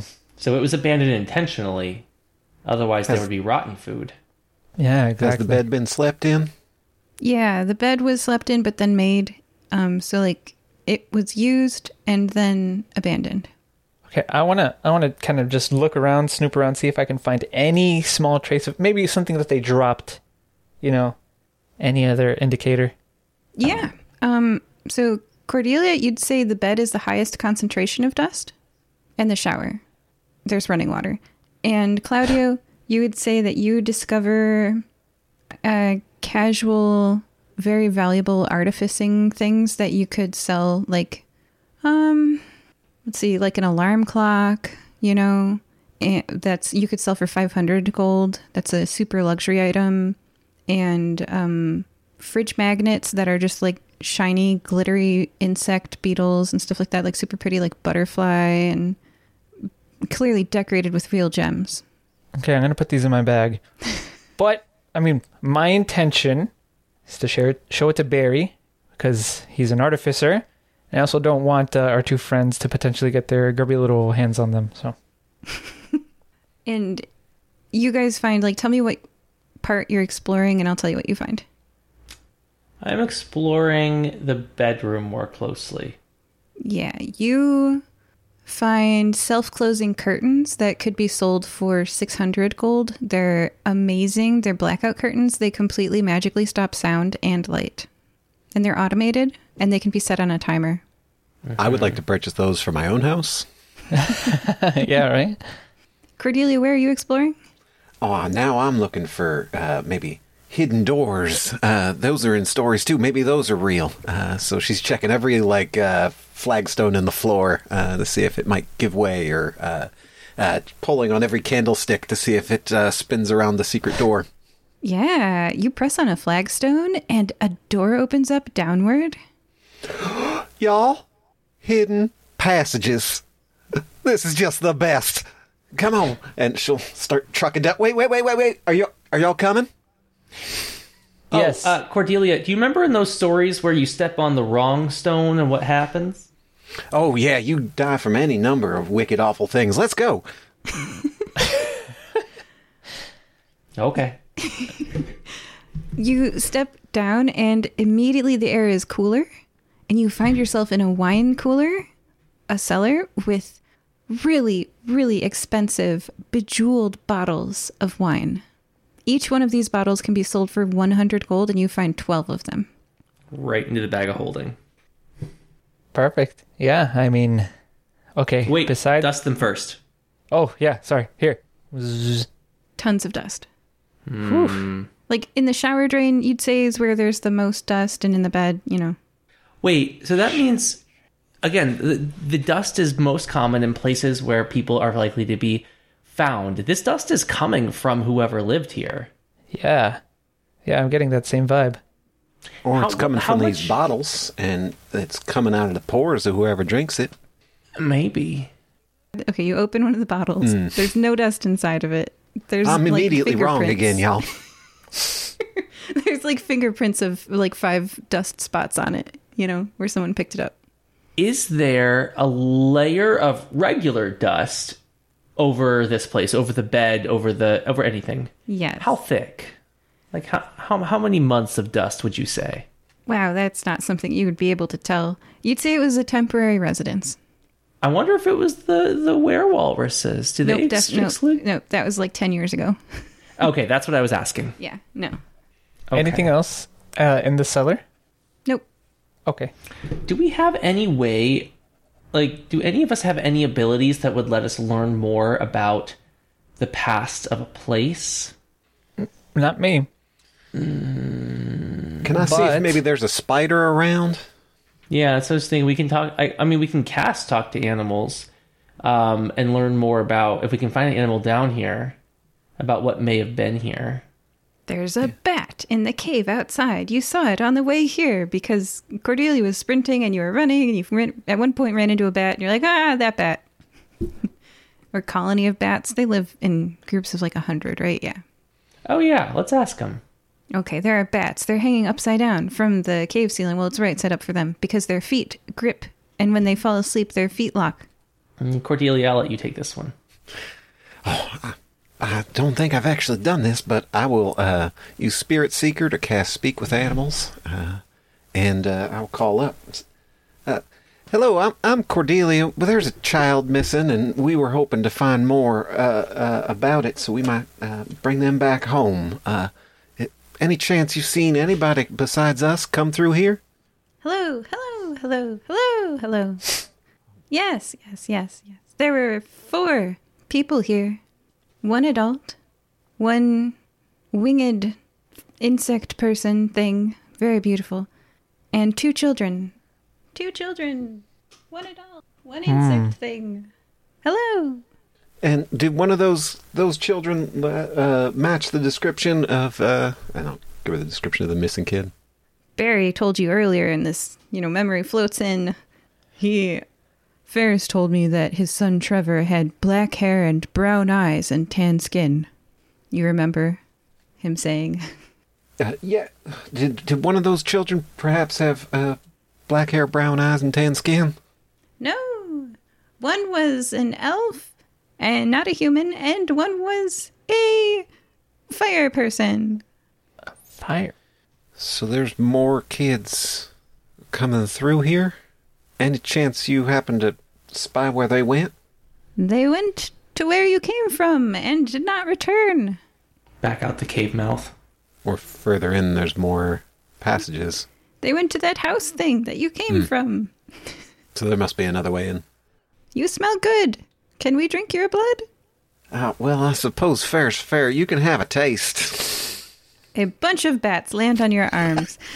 In real life, you would have rabies. So I'm going to say that you have acquired a disease. You might want to seek a cleric. This Okay, keeps see- I'm telling you, he. uh, I mean, that, like Cordelia has to be into this somehow. Like, I mean, she's a barbarian. What do you expect? Why are I- things eating you so much? I don't know. Pretty unusual to encounter vampire bats, but I didn't know there were zombies either. eh, Cordelia, are you okay? I'm really not sure. This is quite a lot. A lot of blood loss. You know, I, I I know you're a fairly low level barbarian, and the, you got to get scars somehow to complete the look, but they don't all have to come in one episode. Is is this is this how you rage? Is this how it happens? No, it's more of an endorphin rush, and this this this, this just this ain't it. This, th- this is a different neurotransmitter. She's getting a little rush of. Okay. By the way, what did the bat say? Because I didn't understand a single thing. Uh, basically, four people uh, came in: an adult, a uh, a winged insectoid kind of person, and two kids. Neither matched the description, which means other kids are being brought through here. Um, and they went into that the house behind the falls. Yeah, I and to clarify, if- there were two adult things. One was an insect person thingy, and one was an adult human. Oh man. Eh, hold on. I as this is the player speaking, I don't remember if Claudio saw an insect person uh the the furniture eating goblin child who who did did they end up turning into an insect person? I don't remember. Yeah, man, it was super creepy. Petrification in red. Yeah, They did though, right? yeah. Okay, okay, so okay, listen. Insect person, I know it sounds weird. It's super, super creepy. But like zombies, they exist. So the bats are actually onto something. Um okay, and last time I saw an insect person, I also saw some zombies. So wow. We're really we're really connecting some dots here. Okay. I wonder if the dust is like scales from the insect wings. Hmm. And last time I saw an insect person, they ran away through like a portal. It was like drawn on the floor, uh, with dust. I don't know if it was the same one though, but uh, I think we should start investigating around here. Yeah, well, let's go check some floors. And that is Huh? indeed where you pulled the dust up from with your rod. It was from the floor. So Oh. can we follow this to like follow the trail of dust? There's no trail. Its highest concentration was in the shower drain, but there was a light dusting on everything else. Like it settled out of the air, like as you suggested, it was shed from insect wings. Oh damn, we might have destroyed the uh, the portal. There was no portal. Last time, I, I love the imagery that happened in Petrification in Red where you had one of your ball bearings and it like rolled slowly toward the circle and crossed the circle and the light went out. That was Oh beautiful. yeah. yeah, Yeah. There you go. Yeah. Um, but I did see the the creature disappear into it, right? Yes. Yeah. By stepping over it and into it. Yeah. Mm, there has to be something else here, though. Um, huh. Oh, good job with the bats, by the way. Yeah, thanks. And she's just like wrapping a bandage around her whole arm. That's just all. Uh, here, let me see if I can. Let me see if I can help you out with that. Uh, I'll go ahead and cat. Well, did it did it cause any damage? Uh, one. It's like asking the teacher for homework, man. Yeah. Yeah. Sorry, one sorry. damage Oh, okay. All That's right. fine. from blood loss. We're going to call that necrotic damage. How are you holding up? I can Still I can over probably half. patch you up. Oh, I'm good. Oh wait, you never healed up? Nah. Did we take a Oh, you're still took a rest? short rest. Yeah, I mean, I can also cast cure wounds on you. Look, listen. Nah, save I your feel slots. bad. You sure? Yeah. Okay. All right, don't say I didn't offer. Nah, as long as I got one hit point, I'm still good. Oh, okay. Well, Fully functional. all right. Anyway, okay. Um. So we found the most in the shower drain. It's kind of oddly specific. Where does that shower drain lead? To the pool of water. Dun dun dun. All right, so we know what happened here. We really just got to find these people. So the biggest concept. I mean, I guess let's go. All right, who wants? I actually hate water, so I listen. If you guys want to follow the shower drain, go ahead. Uh, but uh, I think I'll be good here. I think you guys deduced that it led to the pool and the waterfall, and that's how the dust got there. That's what Simond just deduced. Oh, never mind. Ah, I misunderstood that completely. Okay. Any other rooms that we haven't checked? Nope. There's no Huh. like office desk or anything. Sure. Any papers on it? That maybe a journal? No, it's all cleared out. Okay. You find a very expensive fountain pen worth 50 gold. Okay. Hmm. Are there any other exits from this dwelling? Nope. Just back out to the front. Yep. maybe we should ask the townspeople. I mean, a bug person should definitely stand out. If they knew about a bug person ferrying kids behind a waterfall, I feel like that would have come to mind when someone went missing. Well, I think they might only know about the first part of that sentence. Maybe. We don't discriminate around here. All races are welcome. Yeah, it, no, it was it was more the fairy and kids behind the waterfall that uh that's problematic. Okay. Um, any other thoughts on how we might find these people? Uh, well, we've encountered a lot of expensive things. I mean, we can probably ask. Uh, they have a taste for for luxurious things, so maybe we can ask around if anyone knows uh, their clients. Because I don't think people buy things like this all the time. I feel like we're real close. Slickdraw definitely hasn't been noticing this the, the luxurious things. Don't mind him. I just feel like we're we're real close. And those bats said that they came in and never came out again. Well, hopefully the same thing doesn't happen to us. I don't know, maybe make a last pass and you ever read the the story about the the the kid who goes into the the maze and gets chased by the minotaur and he figures out that you keep one hand on the wall and you walk the whole way around and you can eventually find your way out. No, but that sounds like a good one. You have to tell me that one later. Yeah, uh, we, we got a lot more walking to do once we're heading back to Nickmore. Unless we take that train, I feel like I'm getting away from the point here. Uh, maybe we should just touch everything. that okay? Yeah, let's do it. You touch everything. Please add one sapphire paperweight worth 300 gold to each of your inventories. Nice. And I, the DM, will tell you you have fully explored this place. You collected Gotcha. a lot of dust for Barry. Okay. So let's head out of here. Let's maybe head back to the town and just ask if anybody knows these the description of these people. What about upstream? If they were not depositing dust but collecting it out of the water and then were leaving it as they went, Cordelia climbs up the waterfall and finds no dust upstream. huh? No, I, I think the dust is dust is naturally emanating from the bug person and just happens to be washing out from the shower and getting into the water supply. All right. Uh, all right. My only question, and I guess th- it's not something we can really answer here, but uh, why was there that? Well, I get. Well, no, never mind.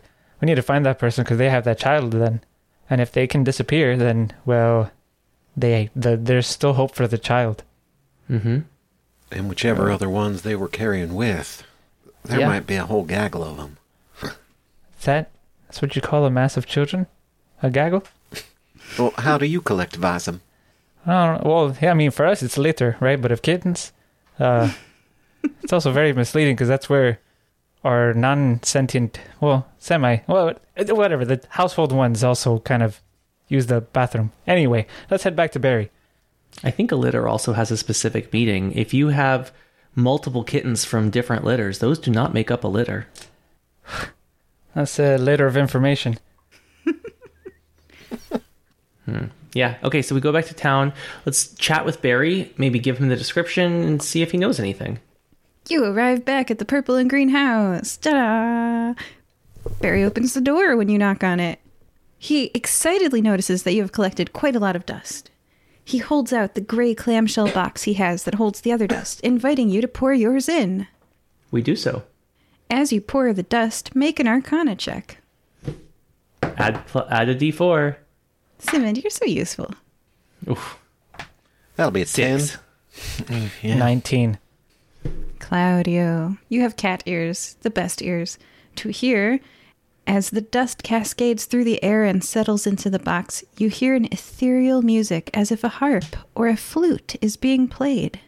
Oh, I hear it this time. Wow, Barry, I know what you're talking about. It's beautiful. This dust sings such a lovely harmony. It makes me think of a beautiful place. Oh, can I keep it? You can have some. And he No. hands you the dust that you've collected I'm assuming in a safe jar, right? Because I don't want to touch that stuff. in the clamshell box. Oh, okay. Oh, thank you. This might be useful. Let me write that down. What are you planning to do with it, adventurer? Well, uh, it. I I don't know. I feel like it's going to be useful because we've only started to unravel uh, what's going on here, right? So, I mean, I know you're going to do some magic, like you know, artificer stuff with it, but uh, we still haven't found the child that's missing. But we have reason to believe that it's, you know, there's still hope for us to find him. That he's okay. I hope so. It's so strange. The bathroom only had one way in. Where could the child have gone? Well, we have no idea because this cavern that we uh, inspected also only had one way in, as far as we know, right? How could anyone have gotten out of there? Uh, and I'm gonna relay the story of like the disappearing insectoid person that I kind of encountered in my ball bearing situation to Barry, and then it just disappeared like that. So they made a how what what exactly? They stepped into what? I have no, the just uh, I guess it was an inscription of dust on the floor, right? And uh, they stepped through and they were gone. Oh. Should we try that? Uh, you know what? I trust you, Barry. Let's try it. Barry upends the clamshell box gently, tilting the dust out onto his. I mean, he's an artificer, so he's got a region where he draws circles on the ground, magic circles, and he draws a circle. And he said, like this? Uh, yeah, yeah, I think so. Then what? And then he, the the person stepped into it. Maybe you missed something. Did they do anything else? Maybe they might have said something. I was, it was, I was certifiably creeped out. I'll be honest. I mean, it's not every day that you see a goblin child turn into a moth person and then disappear. So um, I might be. Um, I'm gonna do a, a thinking check. All right. And he's going to say, What a beautiful melody this dust has now that we've captured so much of it. Yeah, I I hear it now. Doesn't it just sing to you? Oh Any chance there's words in that song? maybe. Chords. I think there's chords. Did they have to sing? Uh, yeah. I guess let's try singing. players, make a note, make a chord. There's 3 Let's of do it as a round. Just everyone pick a note. Uh, Uh, yeah. The circle glows. Oh God. Cordelia's players laughing. Good. That was beautiful. Most gorgeous thing I ever heard in my life. I, I just moved. Are you sure you weren't? In, well, yeah. I mean, you you sang a part of it. Good job. Good job. so Oh, the circle's you, thank you. glowing. Did it open? It's definitely active. And you said there's kids that need help? All right. I guess you guys want to go in. Not at all. And I'll run and jump in. Simond jumps in. Suckers. No, I'm just kidding. I'm going in too. Bye, Barry. Cordelia ran and jumped in. Claudio's in. Simond, Yep, I'm in. you all three step into this. You all three step into the circle of golden glowing dust. Once inside, everything outside disappears. The blackness vibrates and hums around you. You feel full of potential. Where would you like to go? To the children. And I concentrate on a mental image of the children that, that were described. Right. The black hair, tan mm-hmm. skin, brown eyes. Trevor Horbiger? Tre- Is that Trevor, your- yep. Okay, got it. Stepping out of the portal, you emerge into an incredibly classy, large room. This aristocratic, wealthy, opulent space is oversized for a bedroom, but that is indeed what it is, judging by the large, fluffy bed. There is a window that looks out onto green leafed tree branches. A horrible rotting odor like a dead body fills the air, and a corpse is splayed out upon the marble floor over there as if this were entirely normal. There is a massive walk in closet with shiny polished wood walls and metal inlay. Reclining in a contoured cushioned chair with a black box over his eyes is a 10 year old boy with tan skin and black hair. He doesn't see you, and he doesn't see a certain Slickdraw move towards the walk in closet because his eyes are covered by a helmet box that, based upon the way his hands are moving and his expression is changing, is displaying some sort of interactive illusion to him. I will And then rush and over. Felonious are like, mm-hmm, walking closet. Yep, just uh, over there. Their bag is jingling and quite heavy. I will rush over uh, to who appears to be Trevor and see if I can remove that box. All right. Simond and Claudio? Uh, I investigate the corpse. Okay. Claudio? Uh, I'm just observing, ready for, I don't know, if I need to attack anyone to kind of, you know, help uh, keep someone off uh, while they're saving Trevor and investigating the corpse. Yeah. Simond, it's a dead dog. Well, it looks like a dog, except if the person making it had never seen a dog and used a bull elephant for its base. It's 10 feet tall and 8,000 pounds, has tusks and a strange upwards curling tail, and it smells awful of rot and decay. Okay. But it's dead.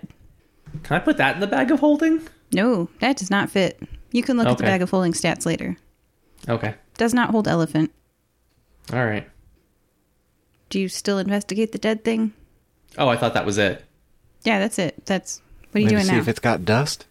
Mhm. Oh, yeah, we could. yeah, there's some dust on it. Um, are there any other exits to this room? Uh, so you're moving on from the corpse to the exits. We're going to go to Cordelia. Um, and also, uh, Claudio, you'd say that that corpse did not attack Simond in any way. He seems to have collected some dust from it, but it's like an 8,000 pound corpse. So, like, you know, did that, moved on. Okay. Um, Cordelia goes towards Trevor. Cordelia, can you imagine a super luxury gaming chair? Sure, done. So comfortable, padded, cushioned with like a VR headset. Yeah. Trevor Horbiger, with his black hair, tan skin, and you assume brown eyes under that VR headset, is just having a good time playing a game on the VR headset. uh Trevor, can you can you hear me, bud? I, I'm here. To, I'm here to help. He startles and takes off his headset. Uh, hey, uh, uh, my name's Cordelia. I'm with Fire Breathing Kittens. Do you know where you are? Yeah, I'm in my bedroom. Oh, that ain't good, y'all. Now, um, w- why don't you you come with me? Uh, there's some people that uh that would very much like to see you. Oh, no, thank you. I like it here. I see. Uh, do you know who brought you here? Yeah. I'd I'd like to meet them. oh, they're great. They're an Eckenblim. They told me I'm a chosen one and I'm going to become an Eckenblim too. Uh, huh. an, an econ- well, maybe it's time we unpack that later. Um, uh, she'll uh, look back uh, toward uh, Claudio and like shrug, like, "Do we just pull this? Ki- uh, is that portal still open or is it closed?" Open. Well, Eh, Trevor, uh, your your father misses you. hey, have you seen one of these before? And I'll hold that magnet up uh, to the kid. Ah, that hurts. "I- I'm sorry, bud. It's a bit of a medical procedure. Ow. I know it feels awful when you got a bunch of that in you. And is it pulling dust out? Yeah. It's a little bit more like the bends than for you guys. There's a lot of it in them. Oh, Ow. Is he- No, I don't like this. I don't like you. Yeah, I get that a lot. I don't want to go home. I'm a chosen one. I'm going to become an Eckenblim. okay, that's good. I understand that. But first, well, we'll figure out what Eckenblim means. But there's a super secret mission we need to get you on, and it and it has to do with leaving this place. A You are the chosen mission? one after all. Are you sure we can trust him with all that secrecy? Whew, That's a lot of responsibility for. You think you up for it, bud? I don't like you. Okay, well, what about me? Stupid cat. Okay, all right. That, that was that was hurtful. Hold on. Well, you know, I got I got this for at least. Yeah, I don't think I deserve to be called stupid. But uh look, Trevor. Um, what? It, how long have you been here? Do you know? Two weeks. The Oh. Eckenblim said I'm worthy to become one of this. I deserve this. I'm special. And and you are you are special. Uh, now did he give you a timeline as to how this is going to happen, when, and things like that? Yeah. Look closely at this little boy. Okay, I'm looking closely. Do I have to roll? Yeah, perception check. Oh That perception is a 20. Yeah, that's high. But not high enough for certain things. I want everybody's perception check. And I know that Simond is looking for uh, a door. Add a D4, everybody. Oh, wait. Nine. That made it a 23. Ooh. With a D4, that's a three. Cordelia. Wait, How? Okay, all right. So one and one. okay. All right. So uh, Cordelia and Simond do not see, but uh, yeah, Claudia. Um, so Simond, Cordelia, you are an excellent light source. this is a well lit room, but um, there's like green leafy trees and blue sky outside that window. but uh, anyway, so Simond sees that this human boy has pointy ears and the brown eyes are now flecked seafoam green. And Claudio, also most perceptive person here, sees Slickdraw's eyes widen to take in all this luxury. He sneaks over to the walk-in closet, pulls open a door quietly, and holds up a gold chain necklace. Psst! He hisses at Felonious, and motioning her to join him, he stashes the jewelry in one of his many, many pockets. I just give him a thumbs up because listen, this is this is a bad turf. We can take everything from here. I, I I'll just whisper to him, "Hey, take some for me." Oh yeah, yeah, Eh. he does. Okay, all right. Um, eh, oh boy. Okay, so it looks like the transformation is kind of starting. Um, oh man, uh, how do we go about this? I think we need to get the traveler out of here. Cordelia is on the same wavelength and just kind of gives you a, a look uh, and sort of grimaces and nods toward the, the portal. Simond, what do you think? I think that's fine.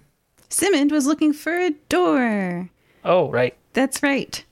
Simond, there is a wooden door on the left wall. Um, I think we should at least do what we can to explore a little bit, but I definitely understand we could come back here. Uh, but I was just going to chuck him through until Barry heads up. are we sure we can get back? I don't know how long that portal's going to stay open. Yeah. The circle is glowing, it is active. Uh, and yeah, as long as it's not destroyed, is it made of dust also? Mm-hmm. Yeah, as long as we keep the dust intact. I mean, that's what stopped it from glowing last time. I mean, so All right, I'm yeah. sold. Uh, I pick up the kid and throw him over my shoulder. I will assist. I don't need it. I'm an eight foot tall giant. I hate you. Oh boy. Well, get ready for any repercussions from this because I'm pretty sure they know where this kid's gonna be. So Everyone roll initiative. Oh my gosh, it was almost a 20, but it's a 6 instead. Three. 19. There's the roll. Simond, do a grapple check. Okay, that's strength, right? DC Straight six. strength or Athletics if you're athletics? Athletics, if you're trained in it, Oh. generally. Oh, yeah. I mean, I am. So, uh, fifteen plus five, 20, non-natural twenty. You easily subdue this 10 year old child who Yeah. got a six. Okay. All right. And how far? I guess you're at the gamer chair, so you're 50 feet away from the circle. Claudio and Cordelia, how far? Where are you in the room? I will assist uh, with making sure that the kid gets out. 50 feet away from the circle. And Claudio? Yeah, I think I was next to the child too. Got it. Okay. All of you are. Go ahead and take your turn. I say we dash towards the circle. Mm-hmm. Yeah. I'll keep hands on the kid um, and just keep pace with you and move and dash with you. The stinky, putrid corpse splayed out on the marble floor slowly rises to its feet. It looks like a dog, except if the person making it had never seen a dog and used a bull elephant for its base. It's 10 feet tall and 8,000 pounds, has tusks and a strange upwards curling tail, and it smells awful of rot and decay. Slickdraw and Felonious scream and hide in the walk-in closet. You guys dash towards the circle, and it moves to intercept. It is between you and the circle. It looks like it's going to make an attack of opportunity if you try to move past it. What do you do? You're now I knew I should have dismembered that thing. you're all away from it. Are we in initiative? Yeah, uh, Cordelia, you are first. You rolled very well. get the kid through.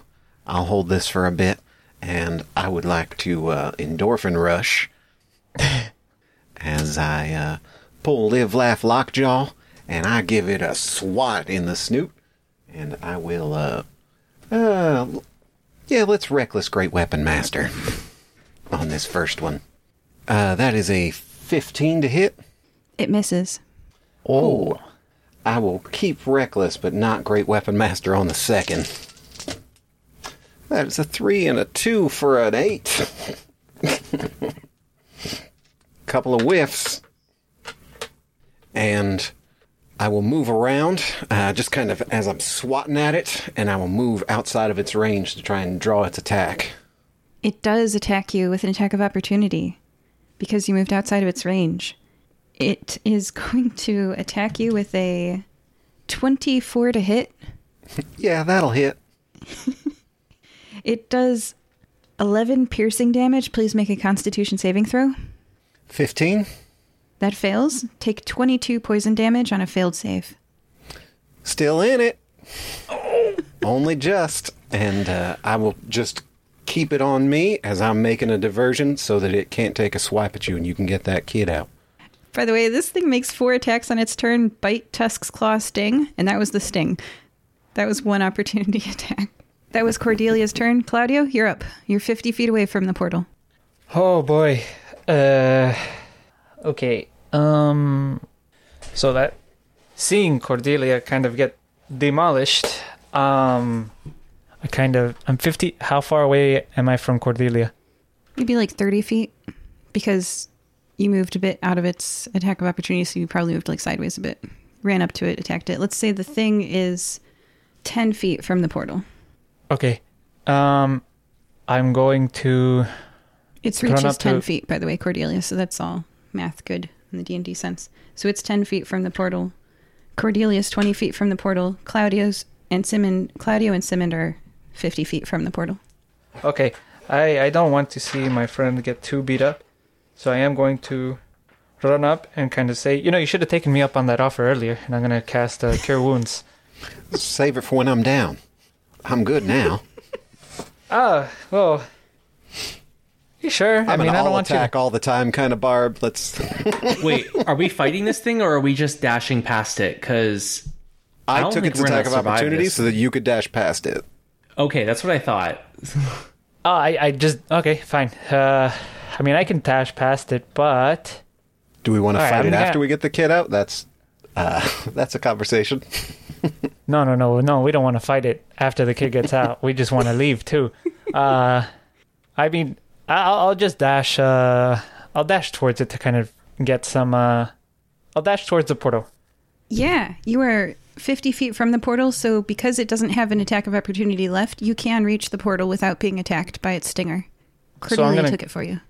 I'm gonna use a feline agility to be able to just run over with a burst of speed. When you move your turn in combat, you can double your speed until the end of the turn. Absolutely. You can hop right in that portal if you'd like. Uh, no, I don't want to be that selfish. I'll wait just outside of the portal. Got it. Like- you are just outside the portal. I have you at zero feet. You're on the portal. All right, cool. And uh, oh, can I ready? I guess an action. No, because you used your dash. Well, no. Oh, because well, that was feline agility, not. Uh, Oh, it doesn't then say yes. it takes an. Yeah, Yes, you can. yeah. I'll just ready my my bow and arrow to just do something Okay. to attack. Yes. Does that All right, end your turn? Okay. Yeah, now I'm done. Now I'm done. All right. Simond, you're 50 feet away. You've got a kid thrown over your shoulder. He hates you. I do. Do we still have the elk? Has it been less than an hour? The elk did not come through the portal. Okay. Uh, I am going to just dash straight through the portal and dive in with the kid. How far is your movement speed? Um, I thought it was at least 25, so I should. Yes. second. Uh, 30. So yeah, I can make it. Yes, you make it to the portal. You hop right in. You're in the portal. You are no. You can no longer see the room around you. You see the blackness of the teleportation. All right. We're Okay. gonna end your turn. It's now the dog's turn. It can attack either Cordelia or Claudio. Claudio, it's coming for you. Uh, I'm very sorry about this because, ooh, does a 21 hit you? Uh, Do yeah, I get an? Yeah, definitely. Um, never mind. I got Yeah, it. Cordelia, you do. It moved toward Claudio because Cordelia and Claudio. But I was 10 feet away. I don't have reach. It did. Oh, you don't. Yeah, you don't have reach. Yep. Okay, so it was it. It's Cordelia twenty feet away. Uh, the air quotes dog ten feet away. Claudio zero feet away from the portal. Dog's going to move towards you, Claudio, and attack you with a twenty-one to hit for the bite. Yep. Twelve piercing damage. All right. Then a twenty-two to hit with the tusks. Yep. Twelve piercing damage. Uh, okay. Wait. Give me a second. All right. Still good. An eighteen to hit with the claw. Yep. Twelve slashing damage. All right. Barely up. And a seventeen to hit with the sting. All right. 11 That hit. piercing damage, and please make a constitution saving throw. Oh, I am. All right. I'm doing the Constitution, but I am knocked out. Constitution. Uh, 13. No, 14. 14. That fails. Take 22 poison damage. All right. Well, I'm poisoned and downed. How are you looking? Oh, I'm, I'm unconscious. He's down. Okay. Cordelia, you are 10 feet away. I got you, buddy. And I will run and slide under this dog elephant and grab up uh, uh, Claudio and roll through that portal with him. Oh no, you rolled through the dust? Or not roll, I guess, but jump through. Okay, good. Okay, you jumped up over the dust. Okay, the. There is an opportunity attack associated with this. I would like to share my screen as I roll for it because this is the difference between life and death. I'm going to pull up random.org. You guys can see my screen. We have here a 1 and a 20 as the min and the max. This is a plus 9 to hit. What's your Oh, AC? boy. Minus 14. 14. So a 5 or higher will hit you? That's correct. All right. And you have one HP right now, right? Uh, triple that. Easily. Oh, three three HP, but that's okay. You guys So all see you're the number, down. right? Yeah, yeah, yeah. it's eleven. It hits. It hits. It hits. You try that, Cordelia, and you get stopped. Like you jump up, right? You're like barrel sliding down. You try to slide past Then I will toss Claudio through. a tusk. Yeah, you toss Claudio through, and then a tusk hits you midair, and you take twelve piercing damage Unconscious. as you get speared through a non well i guess essential for living part your liver your liver gets speared through by and you're now impaled and then you slide off of the tusk and you're laying unconscious on the ground Where on the ground? two Right feet by the outside portal. of the circle I'd like to make a point that our friends are still in the walk-in closet, or friends. Is there anything that they can do? I mean, they're also greedy and selfish, so I also get that point. a blue dragonborn dashes out from the walk-in closet she slides down on the ground picks up cordelia and hops through the portal with you she hops up into the portal. There. And she thinks mishri mishri mishri and clicks her heels together three times and saves cordelia's life. Okay so simond what you see uh, by the way claudio and cordelia are very unconscious and doing death saving throws. We're going to get to that. Uh, Simond, what you see is a blue dragonborn popping through that portal with, uh, well, Claudio arrives in a heap, sorry, and then popping through the portal with Cordelia. What do you do? I still have a turn right now, correct? Yeah, it's your turn. Okay, so I have a spell for this. Um, let me see here. This spell is called Healing Spirit. It's a level two. Let me just pull this up. Are you pulling them out of the portal? What's going on? Oh, well, they're- arriving in the portal in very rapid succession, correct? Yeah. And two of them are unconscious. Yeah. Our dragonborn friend is fine. Um, I'm going to call forth a nature spirit to soothe the wounded. It appears within a five foot cube until the spell ends, which is up to one minute. Um, any creature that sp- stands within the, within the five foot radius, um, can- every turn will gain 1d6 hit points. No action required. You guys both wake up in time to see the massive head of a dog appear in the portal. It looks around wildly and spots you and prepares to bite down. Wait, wait, Mishwi, Mishwi. Yeah, you're in Mishwi. You're in Barry's house. Barry's screaming. Barry's like, What did Oh, you bring back with you? Do I still have any movement in my turn? yeah. I move over to the line of the portal and smudge it. severing the dog's head, which collapses to the ground in front of you. Yeah! They all look very victorious right now. How do you guys feel right now in this moment? Like we almost total party wiped. See, the friends you make along the way will save your save your ass. The friends, says a gravelly voice. Slickdraw. we can draw Oh, another crap. portal, right? Maybe give me an hour, if, if that's possible. Yeah, we need a long rest. We'll go back. He's very safe in this closet. He's going to clean out that whole place. Heads up, he's not going to be there when you go back. Oh, okay. You lost Slickdraw to the Eckenblim. okay. Well, Slick But we saved the kid. No, Slickdraw. And the kid is the kid is kicking you in the shin. I was going to be an Eckenblim. Take me back. uh, very wounded and very like hurt. Listen, it, it- so far it looks like you still might be in a Kimblem because, well, touch your ears. It's not complete. I'm just I get it. half. This sucks. You suck. No. Everything sucks. Okay. Yes, I suck. It's fine. Listen, we also just lost a friend too.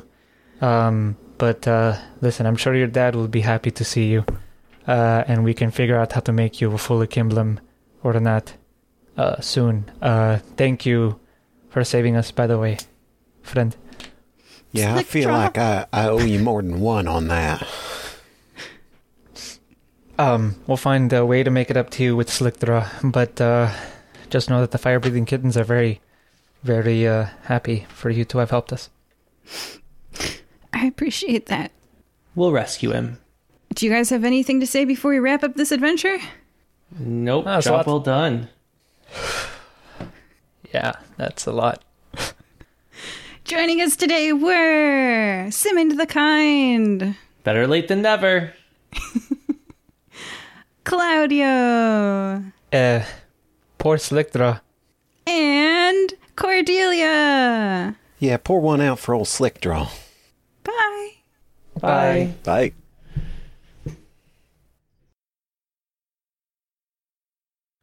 Do you like movies? Or perhaps television shows? Are you one of those uncommon souls who enjoys the most popular film franchises of all time? Then join us on the Ack Attack with J and Z, where every week our hosts discuss the media they enjoy. Whether it's the newest comic book movie, Star Wars show, or fantasy series, or just simply whatever book, movie, comic, or TV show that we've consumed this week, you can find the Ack Attack with J and Z wherever you find your podcasts and fall under attack today.